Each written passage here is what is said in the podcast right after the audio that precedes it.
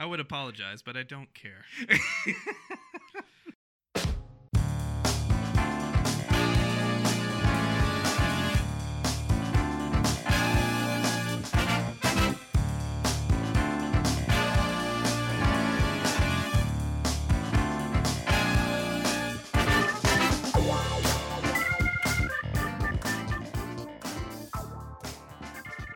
Hello and welcome to another episode of Hit the Books podcast. I'm one of your hosts, Chris Holcomb, And I'm Emery Saunders. and he- we're here to bring you all the nerdy news you need to know about this week. First up, I'd like to uh, go ahead and give a shout out. Obviously, Nick Marlat will not be joining us today. He's uh, bouncing around Georgia trying to help his daughter move. I think he's actually currently on his way back. Yep, he had a long day, so uh, we gave him the day off. uh, it, it'd be hard to do anything less than that. But uh, well, we I'm, I'm assuming he'll be here for the next episode, so expect that. What what episode will you not be here for? Uh, I think it's going to be two episodes from now. I'm going to be uh, out of town in Florida. Yeah, so both of you guys bouncing around the South, doing conspicuous things. Uh, but just wanted to give a shout out. Uh, those natural ones, the uh, live stream you can catch on twitch.tv forward slash those natural ones.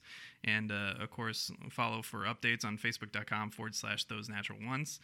Uh, they had their first official episode this past week. Now, it, it was actually starting the second part of their adventure, their Dungeons and Dragons adventure. Right. Uh, if you were one of the the few real ones to catch us on the very first episode, you got to see the very beginning of the adventure. But uh, anyone who's probably catching up on YouTube will be cat- will be catching us in media res uh, in that adventure. And yeah, we will be assuming nothing. Uh, assuming nothing goes completely off the rails, we will be uh, on Twitch every Tuesday at eight thirty. Yeah, and I've been tuning in, really enjoying it. The first time I didn't realize that uh, Nick was muted to the Twitch chat, and I thought you guys were just late to starting, but uh, we got that resolved thankfully on a non-recorded format, so Uh, uh, no- yeah. nobody has to know. but uh, yeah, the second episode seemed to go really well. Uh, I, I didn't stay up for the whole thing because you guys started a little late for me Uh, on a work night. Yeah, a little bit. Yeah. But uh, I did enjoy your uh, ship slash piracy escapades and crashing of said ship. Yeah, to say that uh to say that that went well is to say that uh the story of Police Academy is about a finely tuned police force doing exactly everything according to the book. Nailed it. uh, so yeah, that's really enjoyable. So definitely check that out if you are so inclined. Um, other than that, uh, what have you been up to, Emery? Um, well, uh, I have been uh, keeping up with uh, gaming more than anything. Uh, comics lately haven't really been reading much of anything. X Men really hurt you, didn't it? They they hurt me deep. I mean, there's there's just nothing you can do. It's it's terrible. It it's It's going to stay it- terrible. it's pod people. It's It's it's pod people. Like right now, it's rough. like right now like the big story with x-men is that they're resolving they're resolving everyone finding out that they're pod people Yeah. it's like oh wait we figured out how you guys keep coming back from the dead gross but i also want it it's, it's Uh. like yeah the eternals they think they're gross uh the humans i mean if you're rich and you're nasty like this is exactly what you're looking for to just Nailed it. ne- never die and always be reborn in a nasty egg hot. Yeah. reborn in a they keep calling him egg but i'm always going to call him gold balls he's always He's gold, gold balls. he's gold balls he is me. gold balls. it is official. you get reborn in gold balls as gold ball goop That is canon.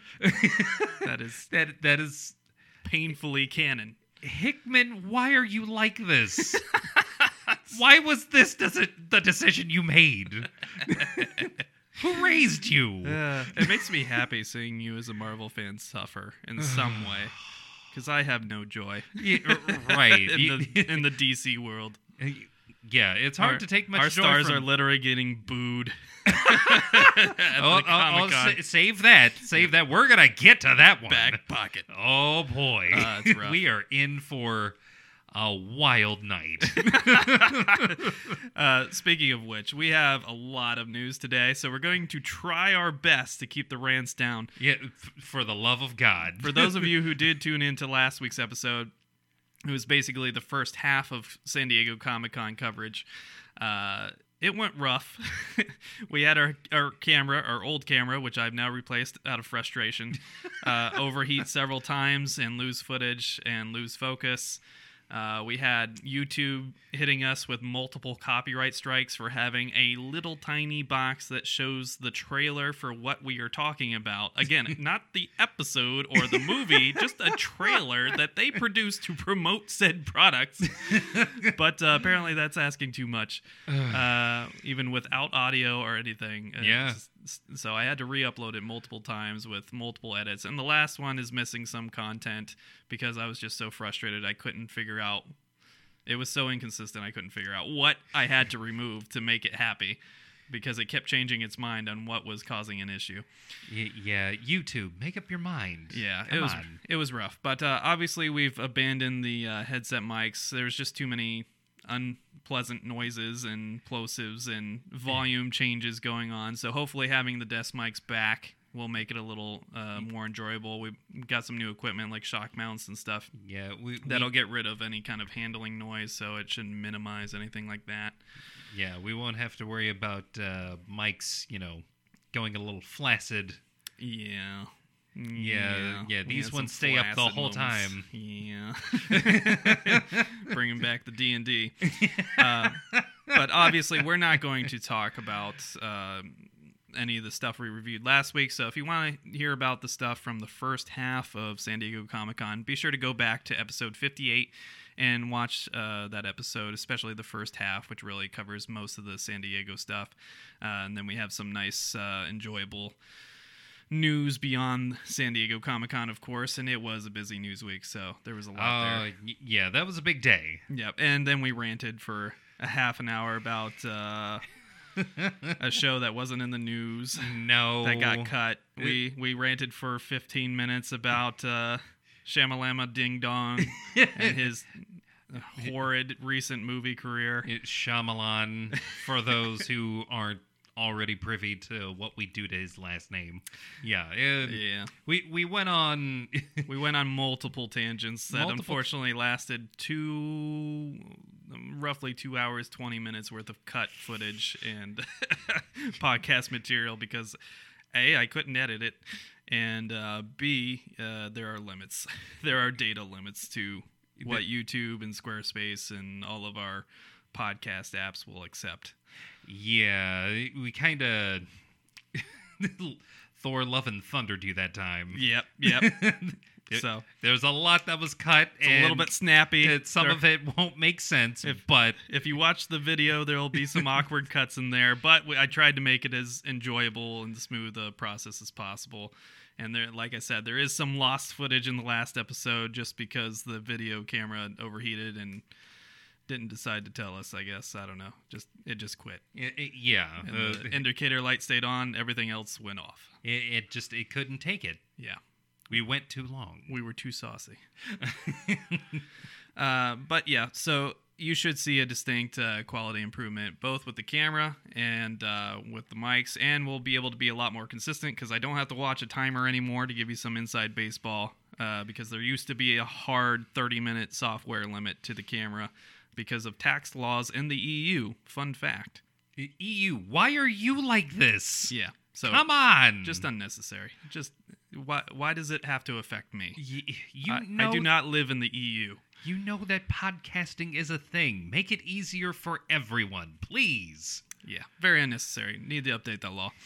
Uh, but anyway, uh, as far as nerd stuff, uh, I I talked about this a, very briefly before we went on another crazy rant last week. Yep. Uh, but uh, I finished Hawkeye finally. I'm making my way through the the Marvel stuff to finally get caught up. I know I have not watched Miss Marvel yet because I still got several shows and movies to go.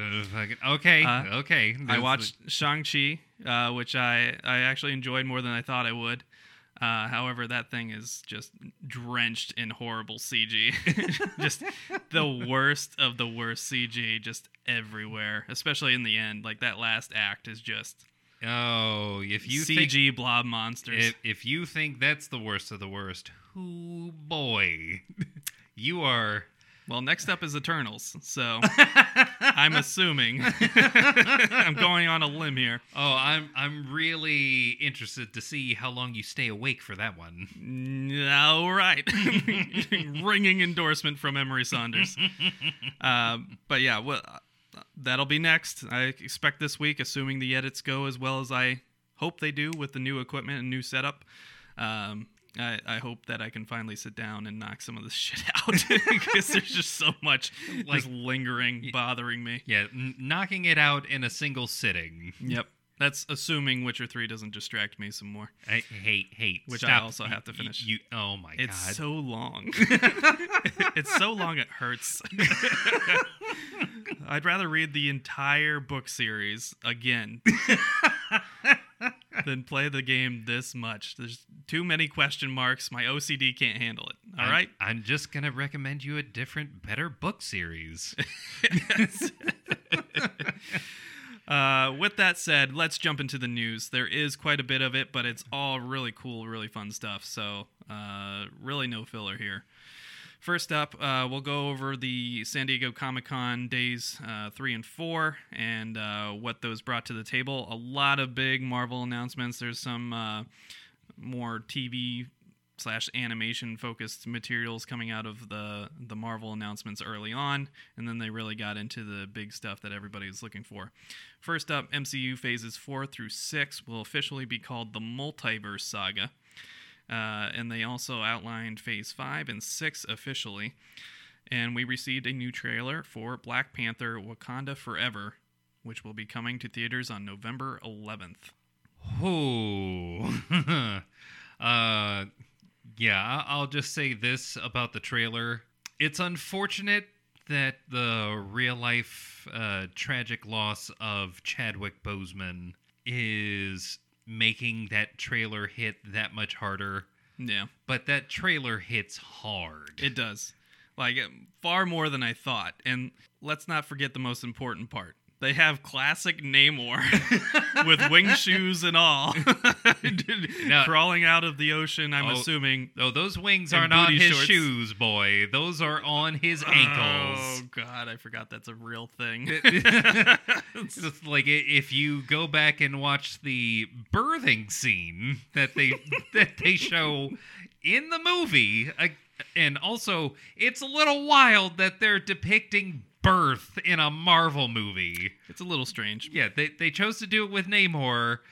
It, it, of all the things they could have depicted, they depicted uh, an infant with uh, tiny wings on their feet Yeah. underwater. yeah. Because we're going full bonkers now. It's ridiculous.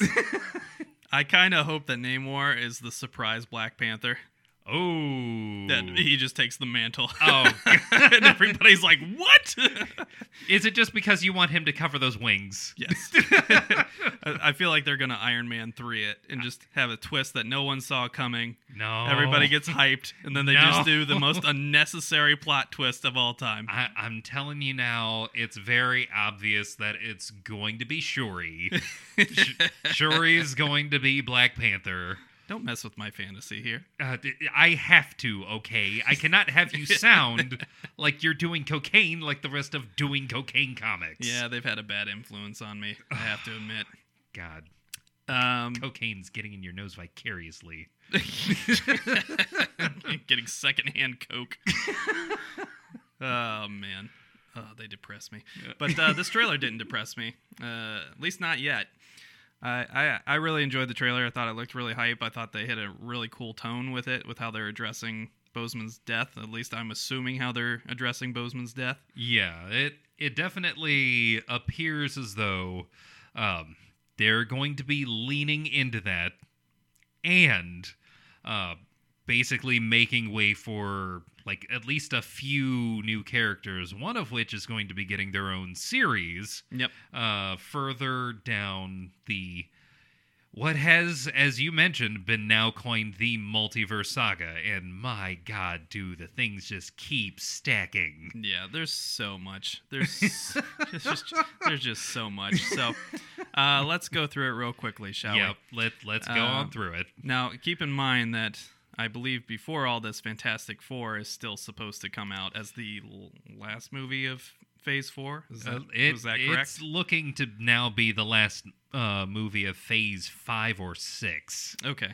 Uh, I didn't, Like, they're- they're didn't recall where it fell, but uh, apparently it's still coming, even Yeah, though it- we've seen nothing about it. It's still coming, but they're pushing that one all the way back with all of the things that is like, oh, like we put all of this stuff here in the in the PowerPoint presentation that we have, so now we gotta Yes. fucking live up to all of it. c- they couldn't even give you like a teaser.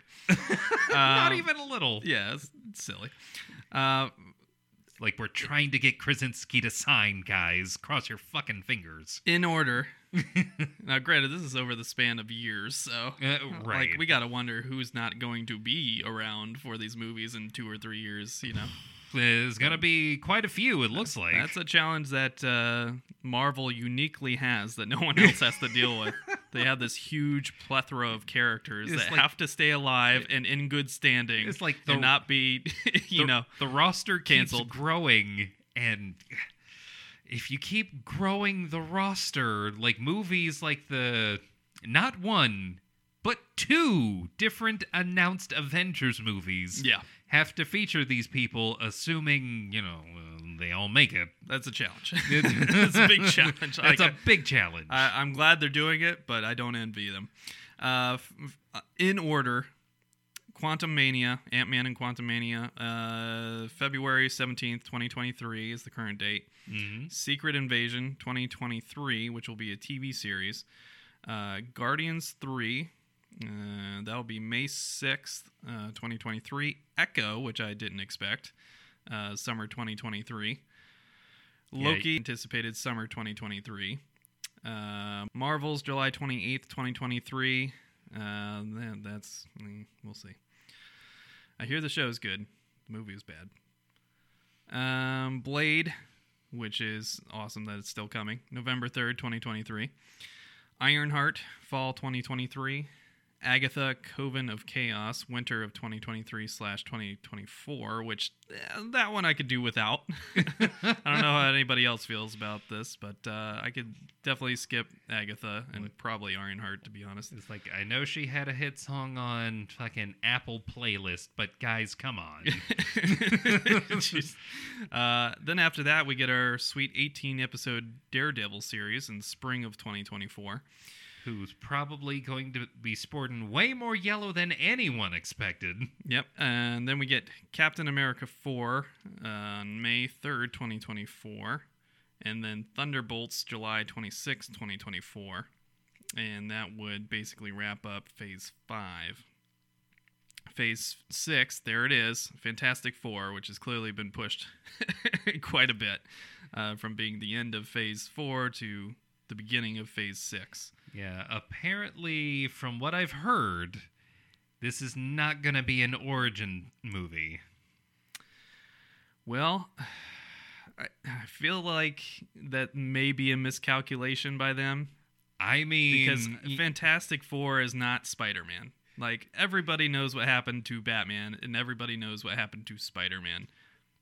Most people don't give a fuck about the Fantastic Four. I'm just to be honest. Most people don't know how they got their powers. They just know that there are four people with powers, and there's a big rock guy, and there's a stretchy one, and there's an invisible one, and there's one that sets on fire.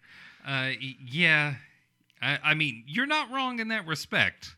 That being said, it from what I've heard, it sounds like there it's most likely, which means it, it is very possible that they could backtrack on this, given that the two different attempts at being like an origin movie didn't really work out so hot.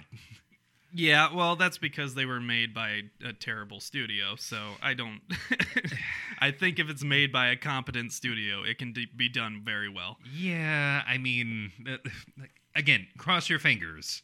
Yeah, and honestly, like it, it's a money opportunity, right? Like they can draw tickets in 2023 and draw sales by creating the cast and establishing an origin, just like we did for the beginning of the Marvel Cinematic Universe. Like I don't, you know, Y- Yeah. and the only one that really didn't have any kind of origin story was Spider-Man, and that's just because he was owned by somebody else. right. Everybody else got an origin either in somebody else's movie or their own movie. So I, I just I think it's probably a miscalculation. Probably. Uh, what might end up happening, I think, is that there'll be probably references to the Fantastic Four throughout, ones that might not be as on the nose as they did in the Multiverse of Madness. Uh, I, I'm thinking they're probably going to plant the seeds here and there, so that way they can hit the ground running when they finally get to their own movie. Yeah, But um, that worked well for Spider-Man with uh, Captain America Civil, Civil War. yeah. We'll see if they have the same success. Let's hope. Let's hope. Let's hope. They got to be smart about it. I I trust that they will be, but I'm not saying they're perfect. uh, and then supposedly we're going to get the two Avengers movies on the same year. So I'm assuming they're going to film them back to back, kind of similar to what they tried to do with Infinity War and Endgame. Yeah, but there won't be that year long to, gap yeah. between the two. Uh, so Avengers: The Kang Dynasty uh, will be the first one coming on May 2nd of 2025, and then Avengers: Secret Wars will be the November 5th release, 2025. So those are some big things to bring to the table. Uh, honestly, I'm surprised that it's not bringing Galactus in as the big bad because I figured Galactus would be the ultimate big bad to kind of round this all out, but I don't know. Uh, I'm, I'm gonna need for you to watch the movie The Eternals, and then tell Report me back what. to you. written- Then tell me how optimistic you feel about them handling Galactus. okay. I've heard such things before, so I will trust the statement. It, uh, mhm. but yeah, perhaps they already squandered that opportunity. I've got some worries. Oh no. I've got some worries, and one of them, like the top one, being that there is something that happens in the Eternals that no one has referenced since that movie came out. No one. okay. If the Not encouraging. if the characters that clearly are all happening, you know, in order, aren't referencing something that huge, it might be because they're trying to sweep some shit under the rug that didn't work out as planned. Oh no. We'll see. Oh no. Hmm. But yeah, that's basically everything that uh, Marvel announced uh, with their second half of San Diego Comic Con. So uh, a lot of stuff to look forward to, a lot of content. Clearly, we're going to continue getting a flood of Disney Plus and cinematic universe content from Marvel, which is both a good thing and also a bad thing. There's basically nothing else. it's just eaten everything. It, Th- all that is and all that ever was. That's the thing with Marvel. Uh, the the way that it keeps working is because none of these comic book movies are just comic book movies. They're these are movies of like very disparate genres that just have the backdrop of a superhero in it. Yeah, it's gonna be weird. Yeah, I don't want to be 60 years old and still in this version of the MCU with the sixth generation of, you know, costume swaps leading the Avengers. I mean, and we're still not to the X Men. oh god, we might get them in Uh, 2025. Oh God, why, why, why are you sitting on this cash cow? because Why won't you use them? well because the comics are going nowhere fast and Whose fault is that? we're still trying to you know let the the bad taste of Dark Phoenix die down. We, nobody remembers that movie. It's gone. It's dead. Just as dead as Fox is. It's dead. You see, you say that, and here I am worried that we're going to get a a ten year plan for another attempt at the Phoenix Saga. Oh, don't do it. you don't. You don't need to do it. I'm I'm almost certain that they're going to try to do it the right way, and we're gonna spend ten years like watching them. Sl- mind you, I just want the X Men. I don't. I don't need the space bird. Okay, just okay. I just We're- I don't care. we're we're Just give me the X Men. o- okay. Let me see them in school, overcoming teenage difficulties and stigmas and social anxiety, and then going off on some kind of vessel to fight villains. Well, cross your fingers for the possibility that they're still called the X Men by the time they come out. I don't like how that sounds. there have been uh, oh no. there have been rumors. There have been uh, whispers on the wind Oh no. that they might be getting renamed to the mutants. No. Is it a tie-in to the New Mutants? Oh God! So- oh no! So there's the mutants and there's the, the, new, new, mutants. mutants. Uh, But the new mutants came before the is mutants. it like new, new guys. All right, we got to move on 'cause We- there's a we- lot of news. Yeah, we could do that forever. Let's keep going. Next up on the news, we got to our first trailer for the Sandman TV show that will be coming to Netflix on August 5th. This is based on The Sandman, uh, the Neil Gaiman comic, which is amazing. It is one of the several comics that I finally reread and finished all the way through on my uh, comic book sabbatical during COVID. I really like this trailer. I mean, they did some interesting character iconic things uh, that may or may not ring very true to the comic, but Yeah, the the trailer looked pretty hype. I'm pretty excited for it. I. There are scenes in that trailer that looked like it was literally the comic book page come to life, and that has me excited. Yeah. Them not giving me Matt Ryan as John Constantine has me deeply worried. I'm sorry, he's Constantine. Yeah. Literally, no one has done it as good as him. Yeah, it's definitely a misstep there. I don't I don't know. I don't know what to think. I, I don't know what to think. Oh, well, I mean, as long as it's not Keanu again, uh, right. I can probably live with it. That's But yeah, Matt Ryan is the best Constantine, and he's he should be Constantine, and somebody at DC and Netflix should fucking realize that. and give him a proper Constantine movie, Please, Hashtag please. save Constantine. This is just you know, uh, take the cocaine straw out of your nose for a second, and make a good business decision with this man.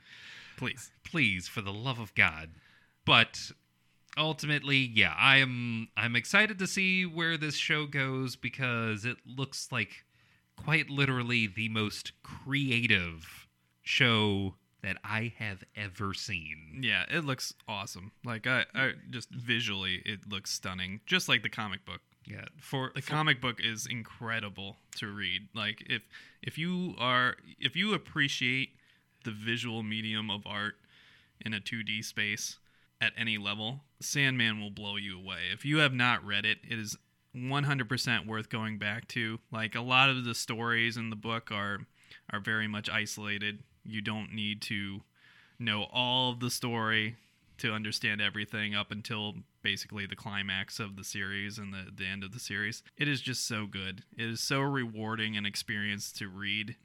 And I, I, I do highly recommend that if you go back and read any iconic comic run, that that be included.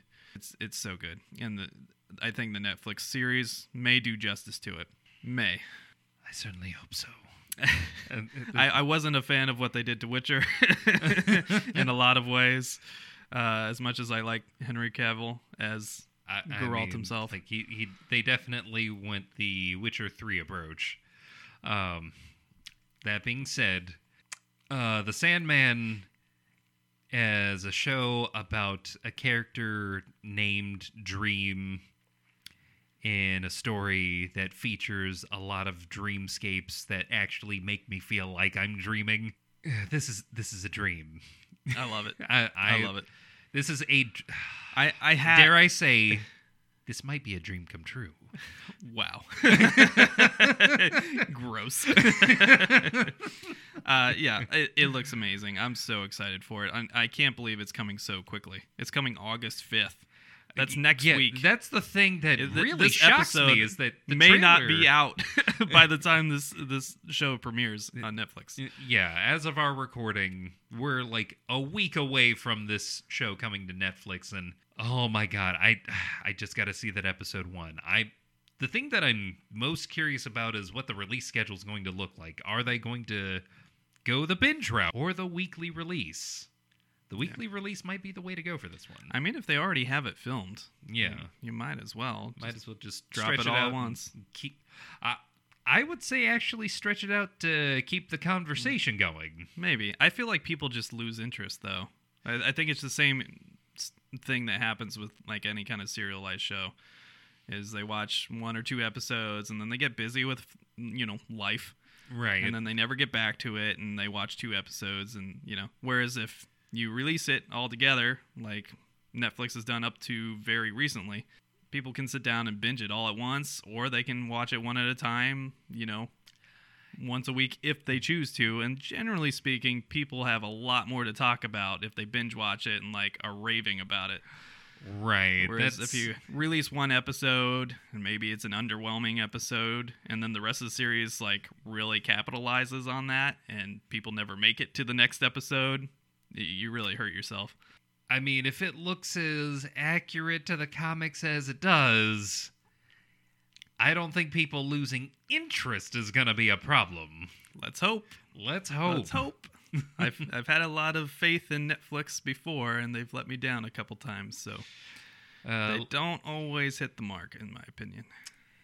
speaking of things that don't hit the mark, Ben Affleck is playing Batman again. because DC doesn't know what the fuck it's doing. Specifically, Warner Brothers does not know what the fuck it's doing. uh, they know what they're doing. It's called cocaine. We've talked about this. I know. They have a problem. but uh, Ben Affleck has com- been confirmed to be joining Aquaman 2. There was a nice little tweet that uh, Jason Momoa posted with Ben Affleck. Uh, I'm assuming behind the scenes during filming. And uh, it's worth noting that he was also supposed to have a planned role in the Flash movie alongside Michael Keaton, also making an appearance. Hmm. But of course, as we know, that movie is on indefinite hiatus while uh, Ezra Miller resolves his Life choices. constant issues. and uh, It's still scheduled for 2023. they need to axe it. There's no reason to release this movie. Uh, just put it on your streaming app. There, there is Move exact- on. There is exactly one reason to release this movie: sunk cost fallacy. But you're not building anything. Stop it. The, it's already in the can. Speaking of not building anything, uh, Dwayne the Rock Johnson showed up to Comic Con in full costume as Black Adam. It's very cool, nice gesture. However, during a panel, uh, Oh, he no. was asked uh, who would win if Black Adam and Superman have a mashup in a future movie. And he said, Well, that depends on who's playing Superman. And the crowd erupted in loud, boisterous boos. These are the the hardiest, the strongest, the most fucking cult like followers of the DC brand at this panel. And they are like, Fuck this. I can't take anymore. and to build on that, during the Shazam Fury of the Gods panel, director David Sandberg stated that there are no current plans to unite Shazam with the new Black Adam in a film. Uh What? His primary villain is not going to see Shazam ever? The motherfucker's literally referenced in the first Shazam movie. yeah. That's Chekhov's fucking gun. It's it's You so- don't- it's so bad. you don't. They don't know what they're doing. You don't reference a character in this movie that's supposed to set up this other character and never actually show that character that you referenced in the first one. That It hurts. it- this is It hurts, Emery. Ah. I don't think I can be a DC fan. it's too painful. uh, okay. We, the, they need tough love. They need sent to rehab. They need people to not show up at the theaters for these fucking stupid movies. they need It's the only way the they're gonna learn. People need to demand better quality from the studio. it's the only way they're going to learn. Please stop going to the theater for these terrible movies. Please yeah. Support the good ones like Joker, but please, In Shazam. yeah, please don't don't go to Aquaman two. if they do release the Flash, don't support their terrible decision to release that movie. Please, thank you. Uh, okay, there is one reason why I think they should, and it's related to another kind of problematic figure.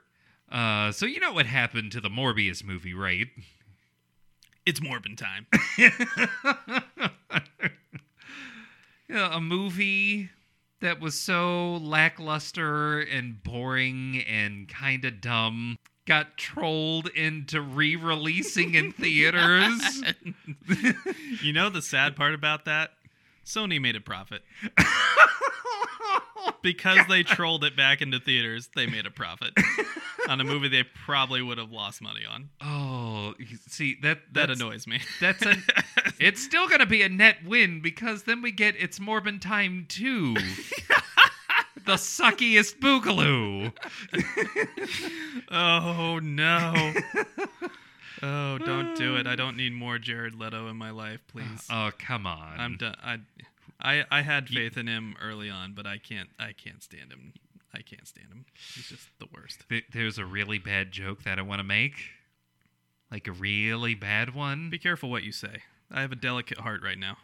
Okay, uh, you can bleep this one if you want, but I may die. Uh, are you sure you don't want another movie where Jared Leto pretends to, alludes to, but is never actually seen vampirically sucking people off?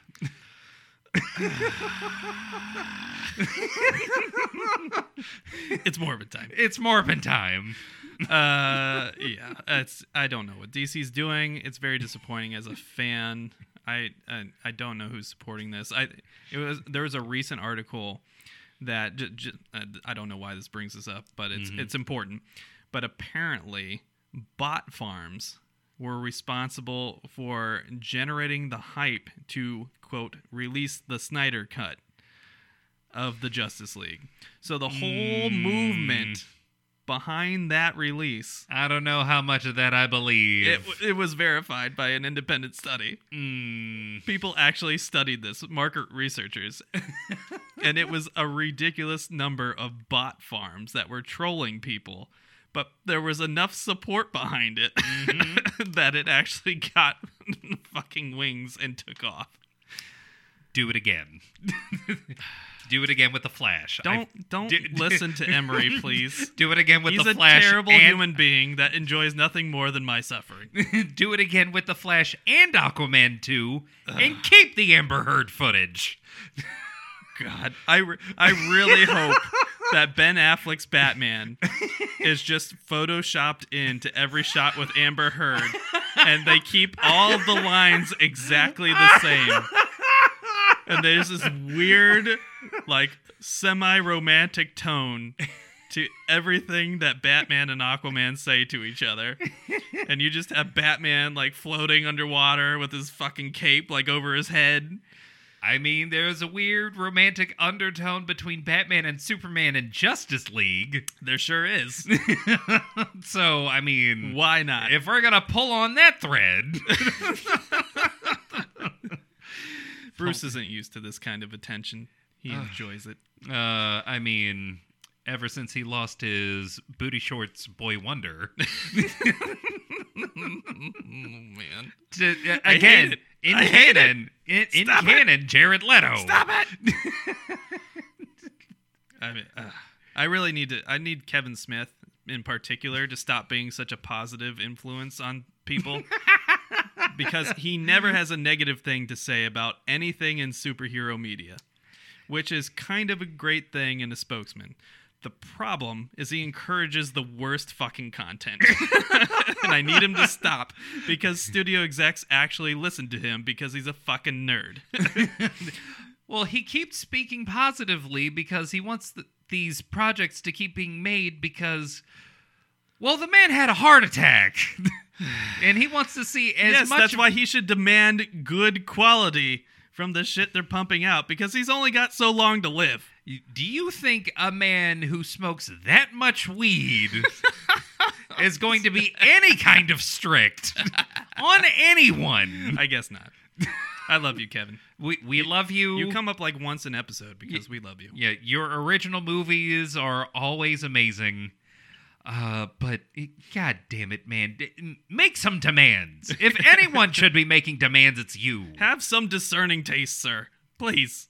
Or at least We're depending on you. You are the spokesman of nerddom in Hollywood. We need your help. or at least, you know, if you do have opi- opinions that you're not willing to say, have Jay Mewes say them for you. Snoochie boochies. uh, next up on the news out of San Diego Comic Con, uh, we did get a confirmation that I, I is it pronounced Aragon or Aragon? It's Aragon. Okay. Uh, I I never watched the movie and I only read it and I hated it. So I never bothered to learn the proper pronunciation. The Aragon looks like what? Uh, I'm me- going. Before you go, Uh, let- okay. let, me just finish the actual. uh, Because okay. people are just like, "What the fuck are they talking about right okay, now?" let let's let's tell them the news about this one. So Aragon, Aragon, Aragon. Aragon, Aragon. Aragoon. Aragon. yes, we need to put some artificial British inflection on everything. Aragon. Aragon. uh, we'll be releasing a reboot Disney Plus TV series based on the young adult book by Christopher Paolini. Okay, go ahead. The folks have context now. Yeah, to give you context for a returning series that uh, we're digging up from the grave since the movie did so well back in the day. Um, Star Wars. Yeah, you're you're familiar with Star Wars, right? I've heard of it. Yeah, you, then you've already seen the first Eragon movie. Uh, uh, the, from what's been written, like throughout that series, which, I, from what I've heard, gets marginally better as it goes on. Which, uh, Well, i- to- in to all get- respect, this was written by someone who started this book series when they were like 16. Yeah, so he was like, he was literally a teenager Yeah, when he the- published his first book. yeah, yeah, I'll give him some leeway on that. That's fine. If you're gonna, if you're gonna ape from anyone, ape from the greats. Uh, I mean, this book came out in the prime of like Scholastic Book Fair books, oh, it did. where Harry Potter kind of dominated. it did. There was the. Artemis Fowl series, which Oh, you know no. some people loved, some people hated. Uh, there's the Ptolemy Bartimaeus uh, trilogy, I think, about the djinn. I like those a Hmm. lot. Those were pretty cool and creative. And then there was Eragon. And they stuck out on the bookshelf because they were fucking huge, and they had these big, goofy dragon faces on them. um, so people bought them, including me, uh, specifically the first one. But even as a kid who didn't know much better, reading Eragon, uh, I was like, "Oh, this is this is not good writing. Oh, This is I don't think I can you, read this." You even knew back then. Yeah, you just you it couldn't do it. it was painful, man. Like uh, it was. I, I hear it, like you said. I heard it got better, but I don't want to hear that with a book that's like this big. You know, it was it was thick. That that's a cost of With the time cues. that you were. uh, w- oh, we're on cues. Yeah, Yeah. that's right. There's a, a thick. Thick. is a thick book. Uh, yeah, that's That's a whole lot of reading that you would have to do for a book that you don't already like from the jump. Yeah. In order to keep on going with that. Yeah, and there was an Artemis Fowl series. I don't know what became of it. I don't know if it even got released, to be honest. But Eh, that, that was an okay book series. That was fine. yeah. it could have been better. I think the question is who asked for this? I don't know. the author, he needs money. Uh, I mean, this is. I'm going to be paying close attention to this one and the Percy Jackson series that uh, Disney Plus also bought up. Uh, we're we're gonna see how those do, but man, I'm setting my expectations maybe an inch off the ground. Yeah, and now I'm gonna. I'm gonna.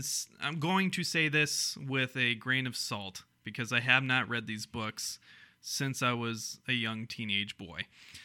But the book series I want to see made into a movie series because it's built perfectly to be a movie series is the Pendragon book series. which, Oh, funny enough, has nothing to do with dragons. For whatever reason, Uh, okay. DJ MacHale D- just does it have decided to to name it Pendragon. So people thought it was about dragons. It has nothing to do with dragons, but it's a really cool concept. I, I was gonna say, does it at least have anything to do with like uh, Camelot or Arthurian lore at all? Sure doesn't. Oh my! Sure doesn't. He, he just thought Pendragon sounded cool. I guess. I mean, maybe there's some alluding to that in the later books or something. Uh, does Saint Dane mean anything to you? Not particularly. Yeah. Okay. Then probably not. um, but the book series is really cool. It's basically about these groups of people um, that span across a bunch of different worlds. And basically, you start the book. You're just a normal kid. I can't remember the characters' names. Uh, the only one I remember is Saint Dane, who's the main villain. But the whole concept of the book is that each world is about to hit some kind of crux that will either tilt society towards destruction or tilt society towards the future where they can live in peace and like have the happy ending essentially. Uh, You know that that sounds a little too close to real life. we're getting close to ours. Um, and actually, there are some things that when they wrote this 20 years ago, uh, it, it I'll, I'll get to it. Yeah. Let me uh, kind of extrapolate a little for you. So, uh, basically, they go into these hidden portals, like interdimensional portals called flumes. And you go through this flume to the other planet. It automatically plants you there at the specific time that there is going to be a society changing event that may destroy the society or maintain the society. And your job is to make sure that whatever that thing is, you don't know what it is. So that's part of the fun. You got to figure out what the hell It's like, oh, is what am I going to be here? the the thing that tips the society into destruction mode. You have to figure it out, per- push them in the right direction if you can, and also prevent Saint Dane from doing the opposite.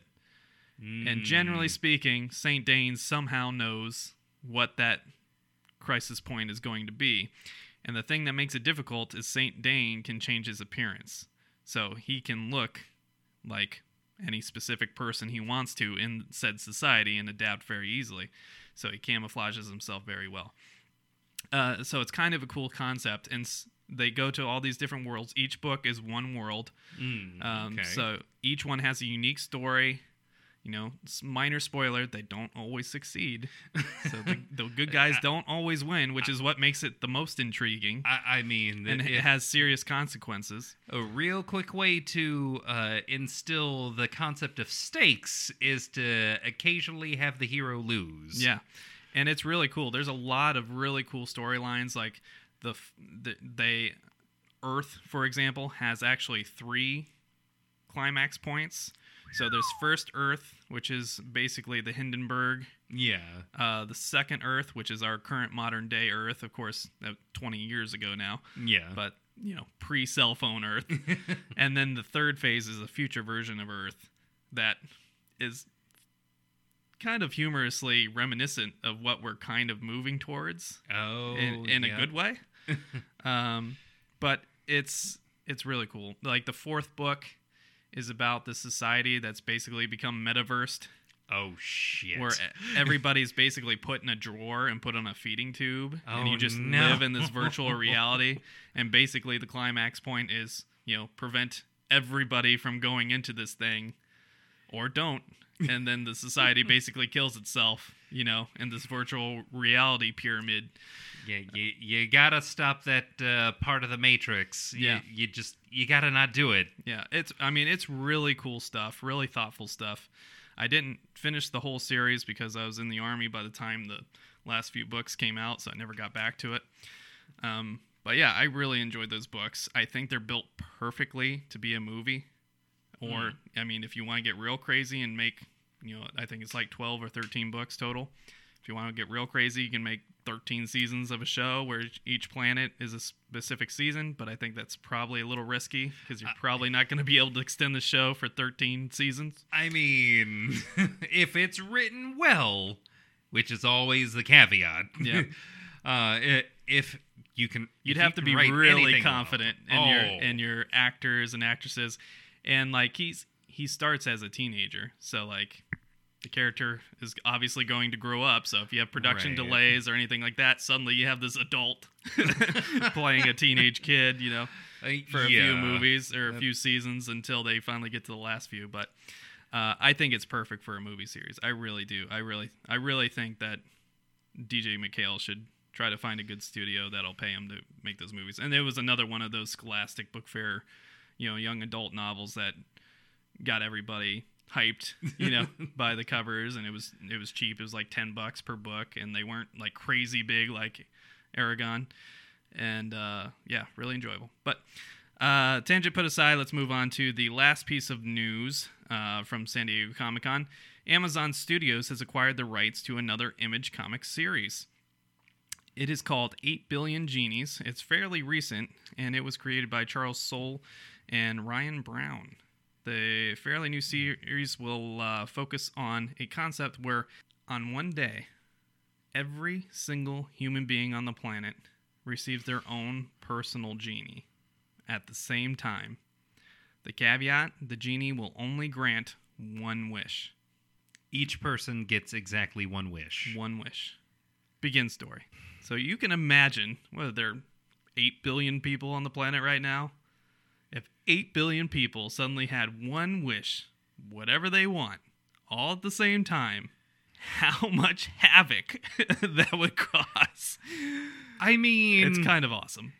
there would have to be at least one world leader who in like a fit of rage wishes for the entire world to be destroyed that that, that seems like that's that- that's really an optimistic view that this would have more than one issue with this premise Yeah, there's a lot of issues. oh my god Yeah, it's an awesome idea. okay yeah Uh, uh, tr- and I- I might pick this up just to see where they Yeah. go with this idea And obviously, with things like Invincible and The Boys, Amazon has a good track record with the stuff. I imagine this will be very cool, very good. Uh, the one concern I have is that the series is relatively new. It's not. It has. It doesn't it have that doesn't many have- issues yet. doesn't have much of a stable to pull from Yeah, kind of like BRZRKR getting picked up. I, I don't remember Oh, who picked them up. We we yeah. talked about it on the news last week, but uh, yeah, these these book series that don't have much content yet, uh, maybe a little premature. But uh, yeah maybe it's preliminary. Maybe it's just you know keep making your books, and we'll hold on to the rights until we think it's the right time to start making, you know. media. Yeah, it's like it's one thing to say that they've uh, acquired the rights. It's another thing to say that they've started production. So Yeah. hopefully they let the comic go a little longer before pulling the trigger on like doing anything live action. Yeah. So definitely looking forward to that. I, I have all the confidence in the world in Amazon. Quite frankly, I have more confidence in them than I do Netflix because Netflix makes a lot of stuff, which I think is probably the issue. Is they're making too much stuff to maintain quality on every single project.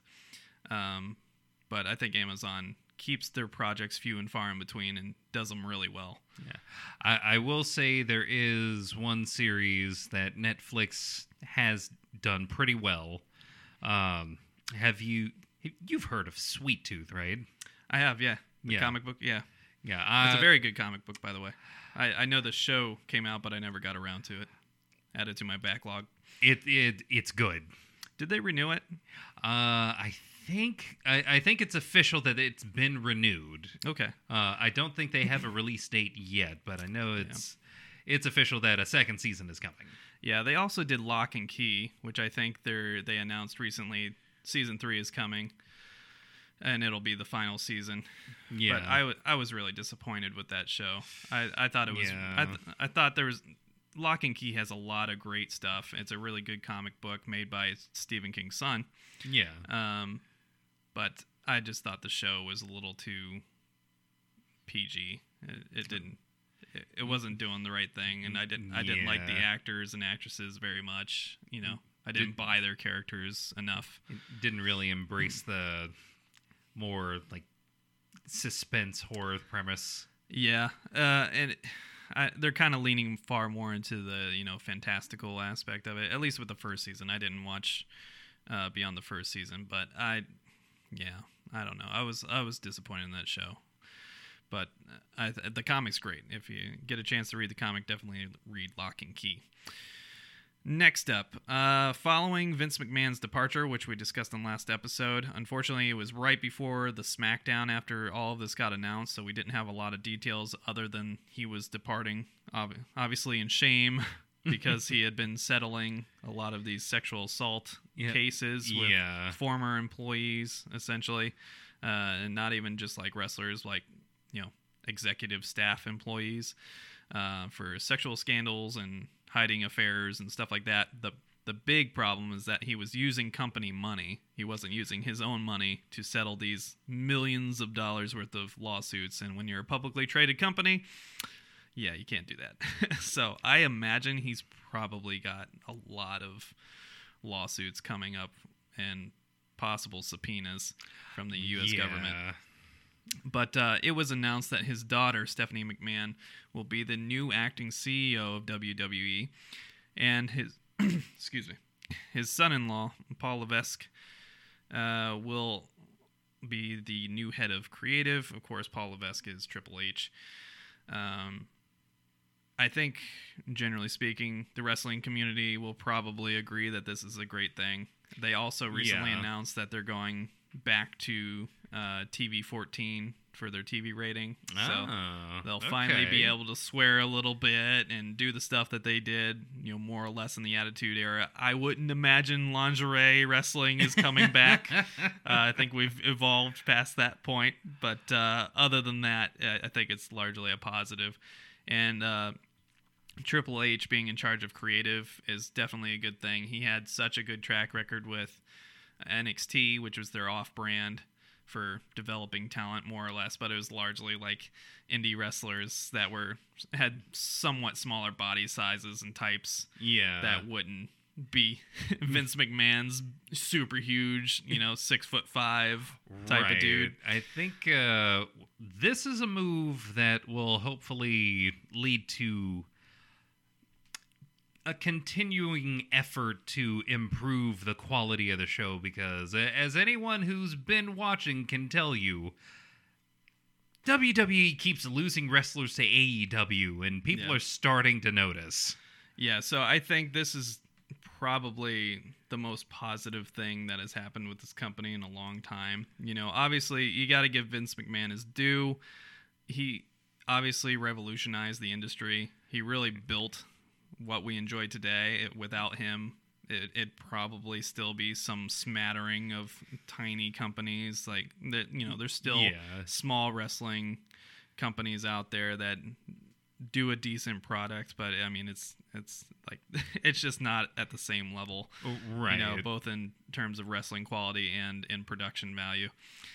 Uh, Yeah. AEW really put that to rest with their rise, but uh, I think Vince McMahon finally stepping down. Stephanie McMahon was always, you know, kind of the superior business mind. She's the whole reason WWE is so profitable today. yeah. Um, and you know, Triple H has such a good track record with what he did at NXT. I think it's giving a lot of fans hope that the product will get much better going forward. Yeah, and the, the ones that did manage to stick around through the darkest of days uh, may feel a little encouraged for their loyalty. I guess I don't know. Uh, let's hope. It's not like you can't enjoy both products, but you know. Yeah, that there was. I think the what might have turned uh, quite a few people off of WWE and onto AEW was the seemingly uh, overcorrection, like away from like as we were joking about, like the wrestlers in lingerie and like making like lewd moves and even more lewd wrestlers. Yeah, Um, they just went too far in the other direction. it, it, it got way too safe. Yeah. It entirely too safe, and hopefully we can get back to the happy medium that was the beginning of the Attitude Era. Yeah, I want to say it wasn't that long ago where WrestleMania was sponsored by Cocoa Puffs, which I'm sure they enjoyed having that money. But right, like, I can't imagine a kid's sugar cereal sponsoring the old school like Attitude Era. oh, the, the the era that the had Degeneration era. X in Yeah. it. Yeah. It's just it, it just felt so wrong. and then you had Bayley the hugger. Oh, god. God. Oh god, uh, she's a good wrestler, but the hugging gimmick is just so cringe.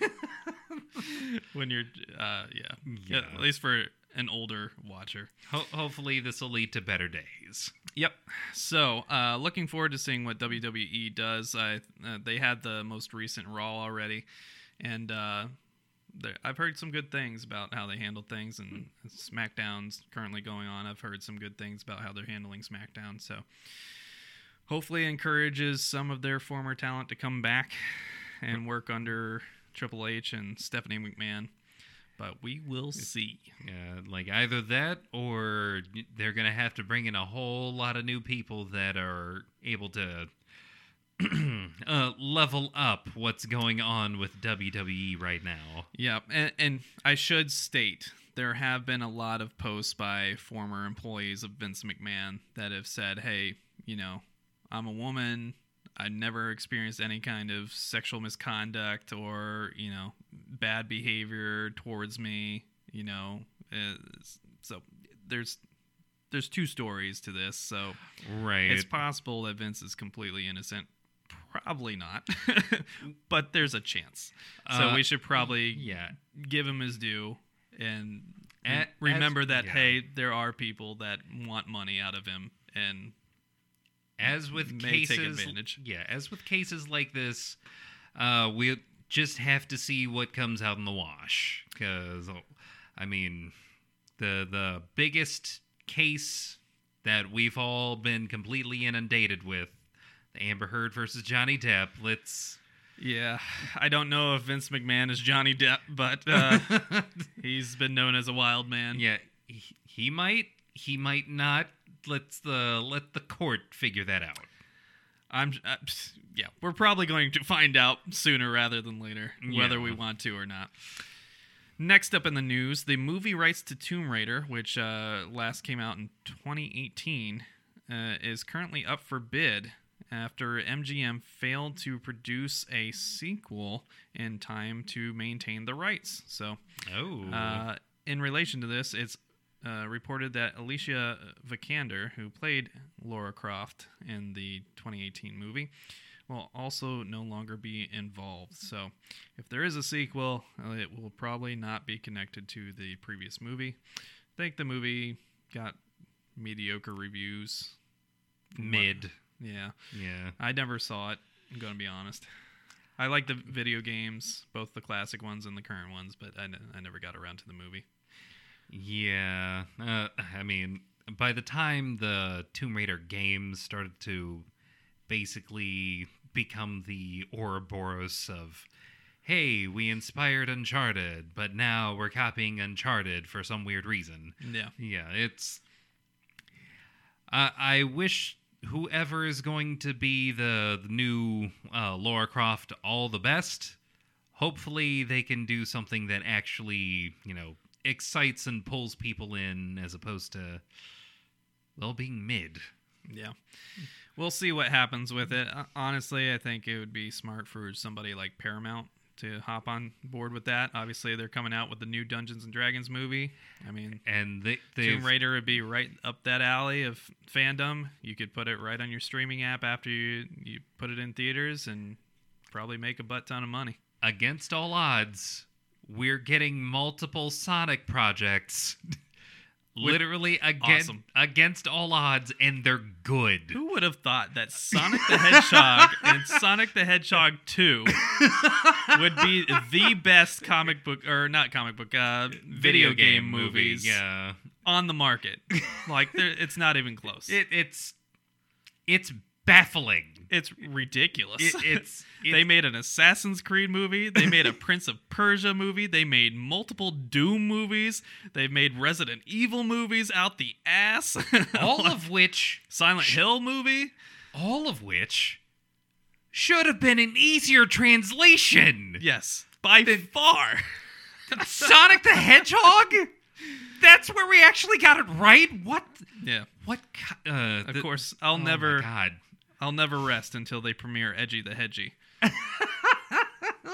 Shadow the Hedgehog. He's coming in the third one. Yeah. Well, we need Edgy the Hedgy quickly after that. So there better be a fourth movie, and I better get Jim Carrey.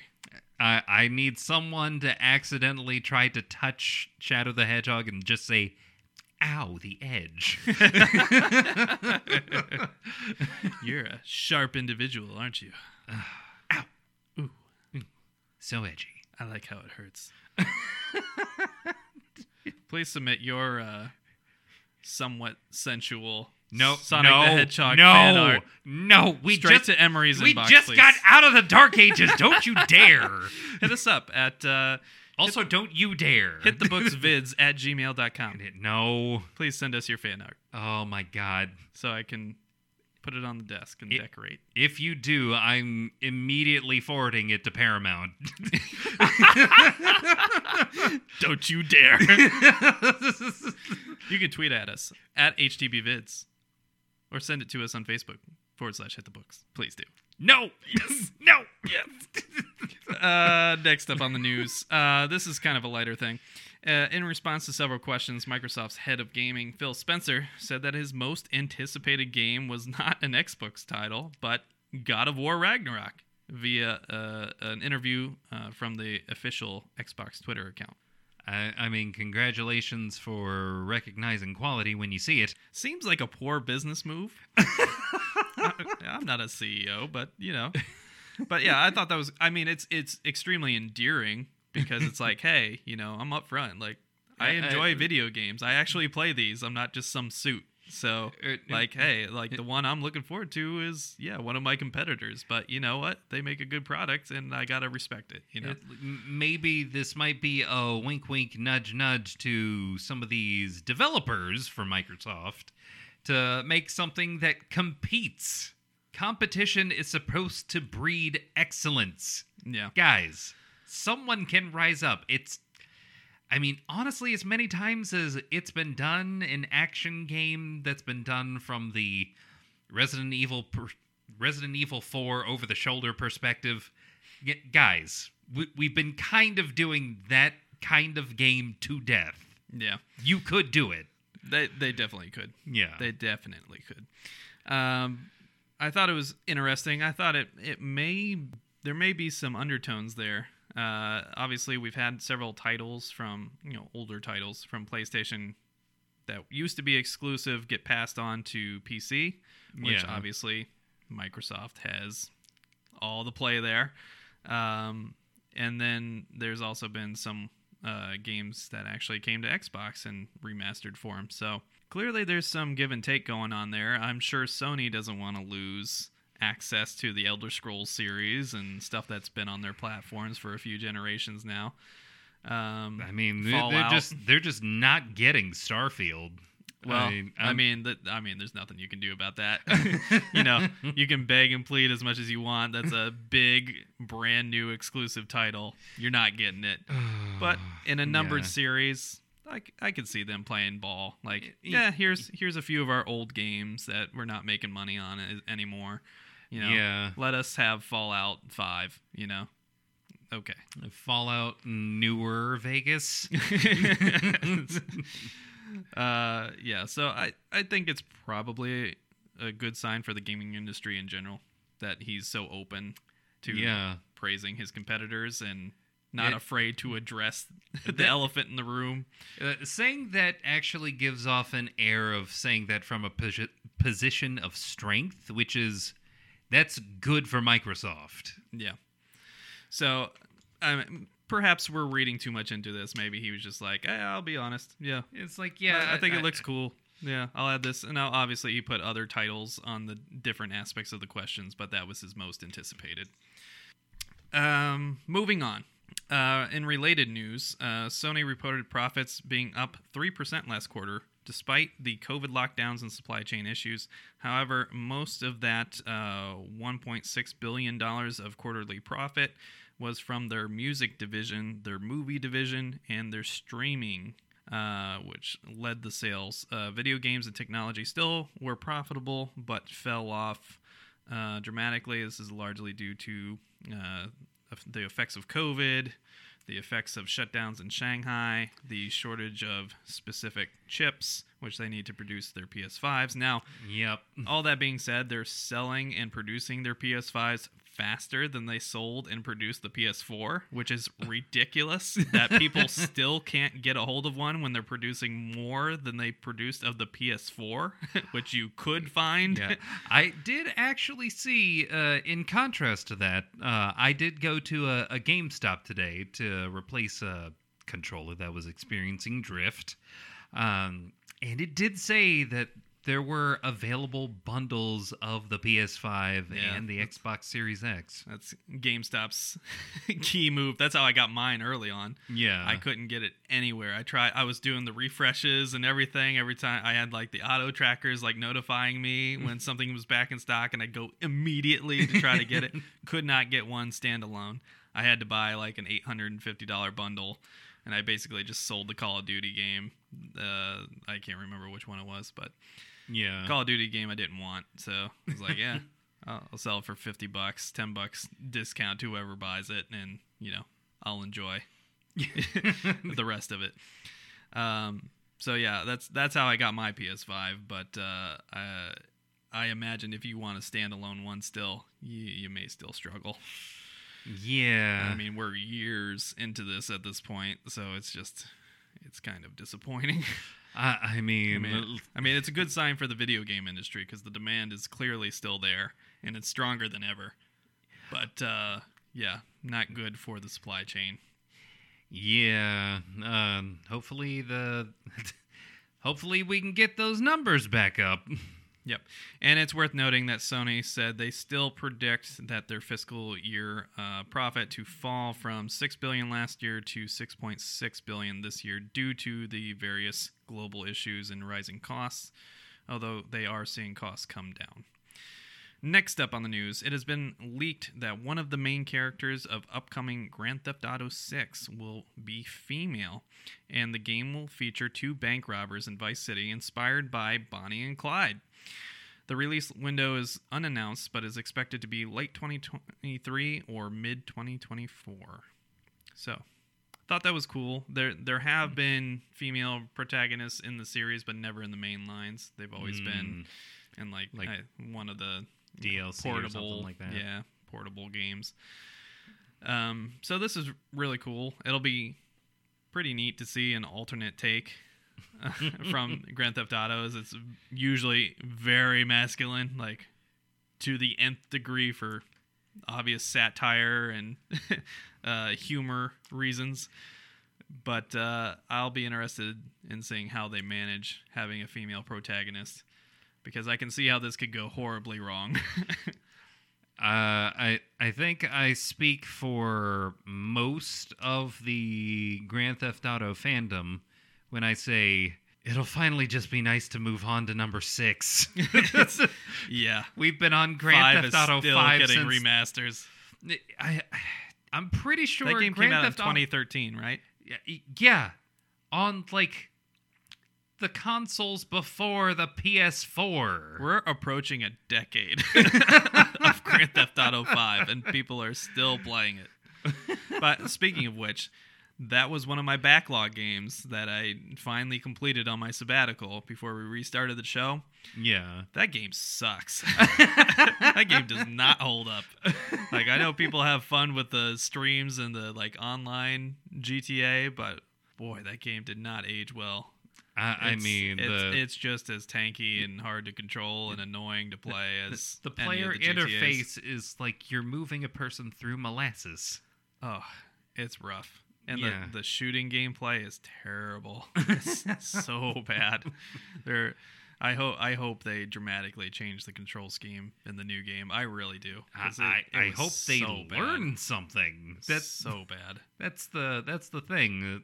I mean, It's the- made by Rockstar, and while I love Red Dead Redemption 2, it's very clear that the control scheme is still as clunky as it was from the first Red Dead Yeah. Redemption, which means I mean, they're making money hand over fist. So please, just take a moment, fix your controls.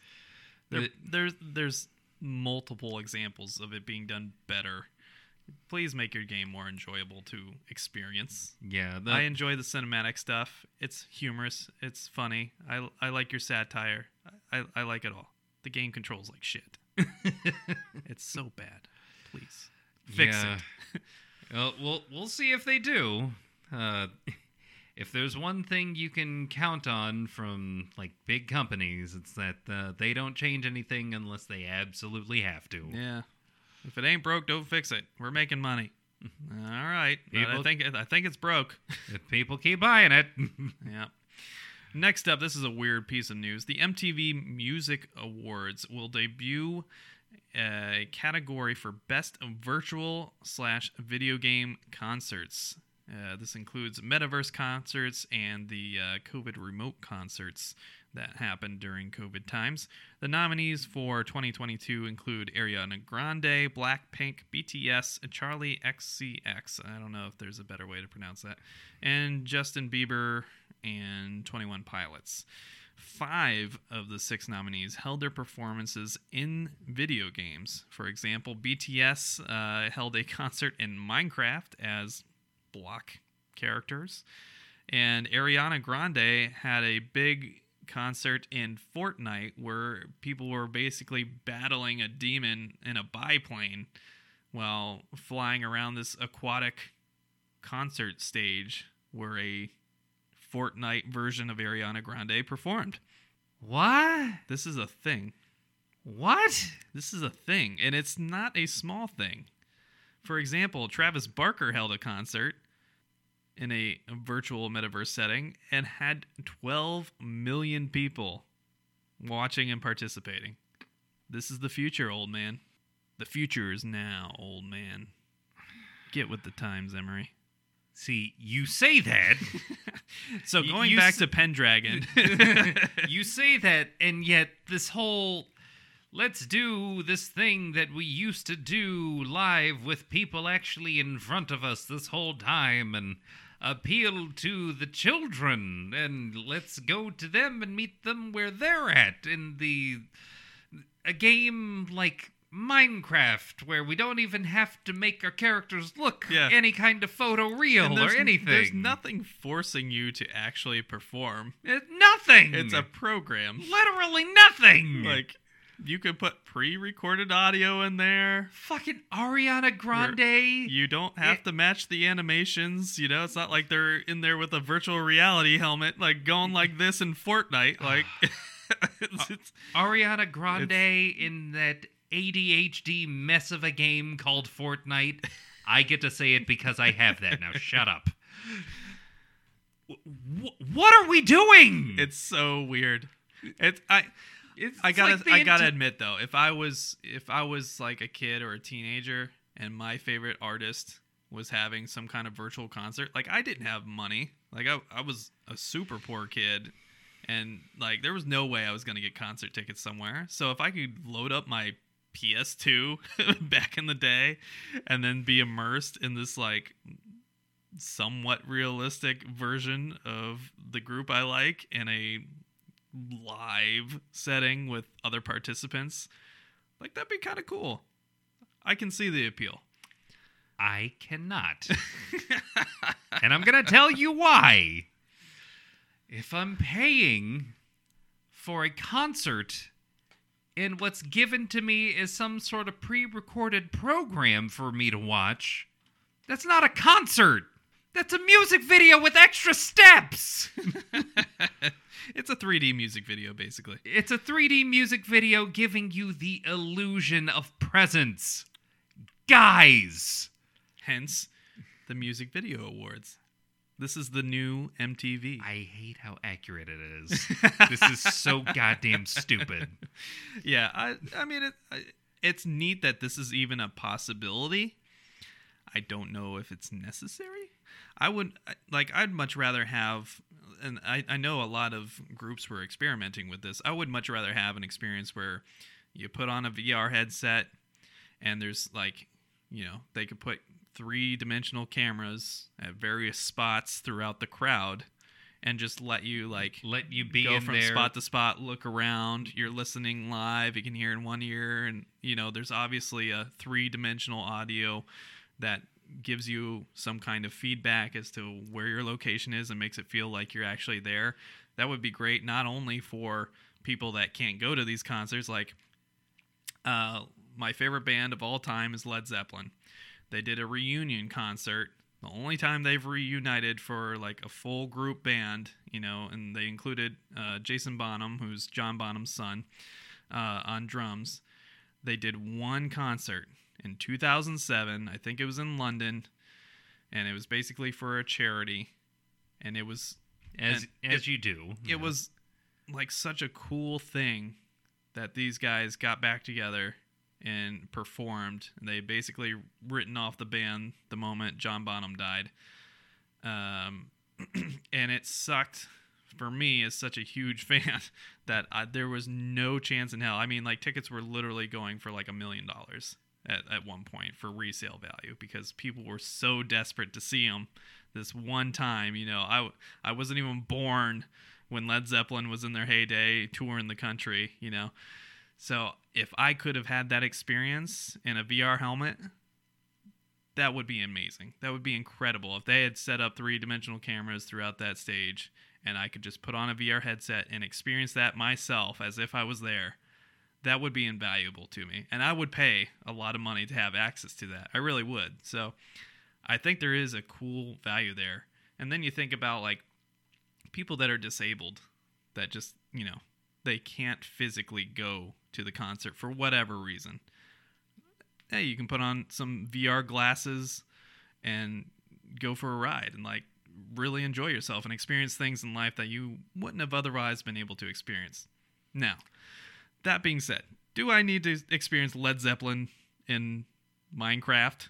No, I do not. I never want to do that. Please don't do that. So, I think there's a fine line somewhere where, you know, obviously the video game takes are probably more directed for younger audiences that probably do have ADHD because you can't focus on the concert. You got to shoot this demon thing in your biplane while the concert's going on because you'll just be too bored and you'll fidget. like it's, it's it's there's a lot of things. There's a lot to unpack here. It's Do you know that the Star Wars Episode 9, The Rise of Scar... God, I can't talk. I'm so mad. Did you know... why are you so upset, old man? Did you know that Episode 9 of Star Wars, The Rise of Skywalker, has a part of that movie that you could only have seen for a limited time in Fortnite? What? This is a thing? No, How the I Emperor... did not. I did not watch this movie How- because I gave up on Star Wars. Yeah, that that, that was smart. Uh, how the Emperor announced his return was through a fucking Fortnite event. Ow, that that kind of hurts my soul. These games? Are Yeah, you okay, sure about this? Uh, yes, one hundred percent. I've seen No the doubt. foot- I've seen the footage. I have seen it. That Call- is so Call me an fucking dumb. call me an old man Please all you that's- want. there needs to be They as far- content gated you. Y- there y- yes oh, the sons no. of bitches content gated me Oh, there there no. needs to be a very clear bifurcation in the arts when it comes to how we roll out our content and god damn it we need to be we need to be gatekeeping everything of value out not into out of Fortnite Oh man, that's that cringe. is not the venue to have anything of value Yeah, I don't It- have anything against Fortnite as a I game. I do. I, I'm annoyed because it's free to play and it just milks the same people f- for money to no end for basically nothing. Um, it's a little bit predatory. it's a lot yeah, predatory. Yeah, I, yeah, I was gonna say it's more than a little predatory. but I, I don't have any issues with it existing. What I do have issues with is content gating. you, don't put part of the fucking movie behind a video game that you know most of the audience is not going to experience. Uh, okay, uh, part of a major blockbuster movie being content gated, that's fucking bad. When I hear that there's an entire other section of art that's trying to make their way into the same fucking spot where no one pays attention in the first fucking place, yeah, it's a problem. It, it's a problem. It's guys. We have concerns. the the point of being in a band, looking at it from the band perspective, is that you're playing in front of people who are actually there who can enjoy it. Now, mind you, I do appreciate that there are some extenuating circumstances for people who cannot show up. That being said, those extenuating circumstances could very quickly, if we're not careful as a society, become the basis for completely eliminating in person events. Man, you gotta read Pendragon. you, you gotta you gotta at least read through book four. I, I mean, i- They're easy. book, they're i- easy reads. I mean, they're made for you know young adults. Is book four just a Matrix prequel? Yeah, but it's good. Because I was going to say, I've seen the Animatrix. I know how this shit starts. That movie's not good though. I, I mean, this is a much more pleasant experience. I mean, the It was- anima- it was Animatrix, pretty. Animatrix is not a high bar. it was it was pretty. it, it was a very pretty artistic attempt at like let's do anthology stories for this universe that we created that uh, let's not release content like that on fucking Fortnite. Yeah, please don't. Moving on. Moving on, thank God. Are you okay over there? No. you brought up Fortnite. I tried. All right, let's let's, let's go. Let's, let's, let's, okay. let's, let's, move on. Lower your blood pressure, old man. You good? If I never hear about Fortnite again, it'll still be too soon. and there he goes again. Uh, old man yelling at clowns, I know. Next up on the news, the creator of Xbox, Seamus Blackley, revealed that he developed a pitch for a video game called Jurassic World back in 2012. That project involved Steven Spielberg and had a green light. However, the game was upended by changes in leadership at Universal. So the pitch was turned down, but eventually became the basis of the 2015 reboot movie by the same name. I thought that was pretty cool. Nice little piece of history that came out, and it was released via Twitter. Basically, uh, Blackley just telling the story over Twitter, which I thought was really cool.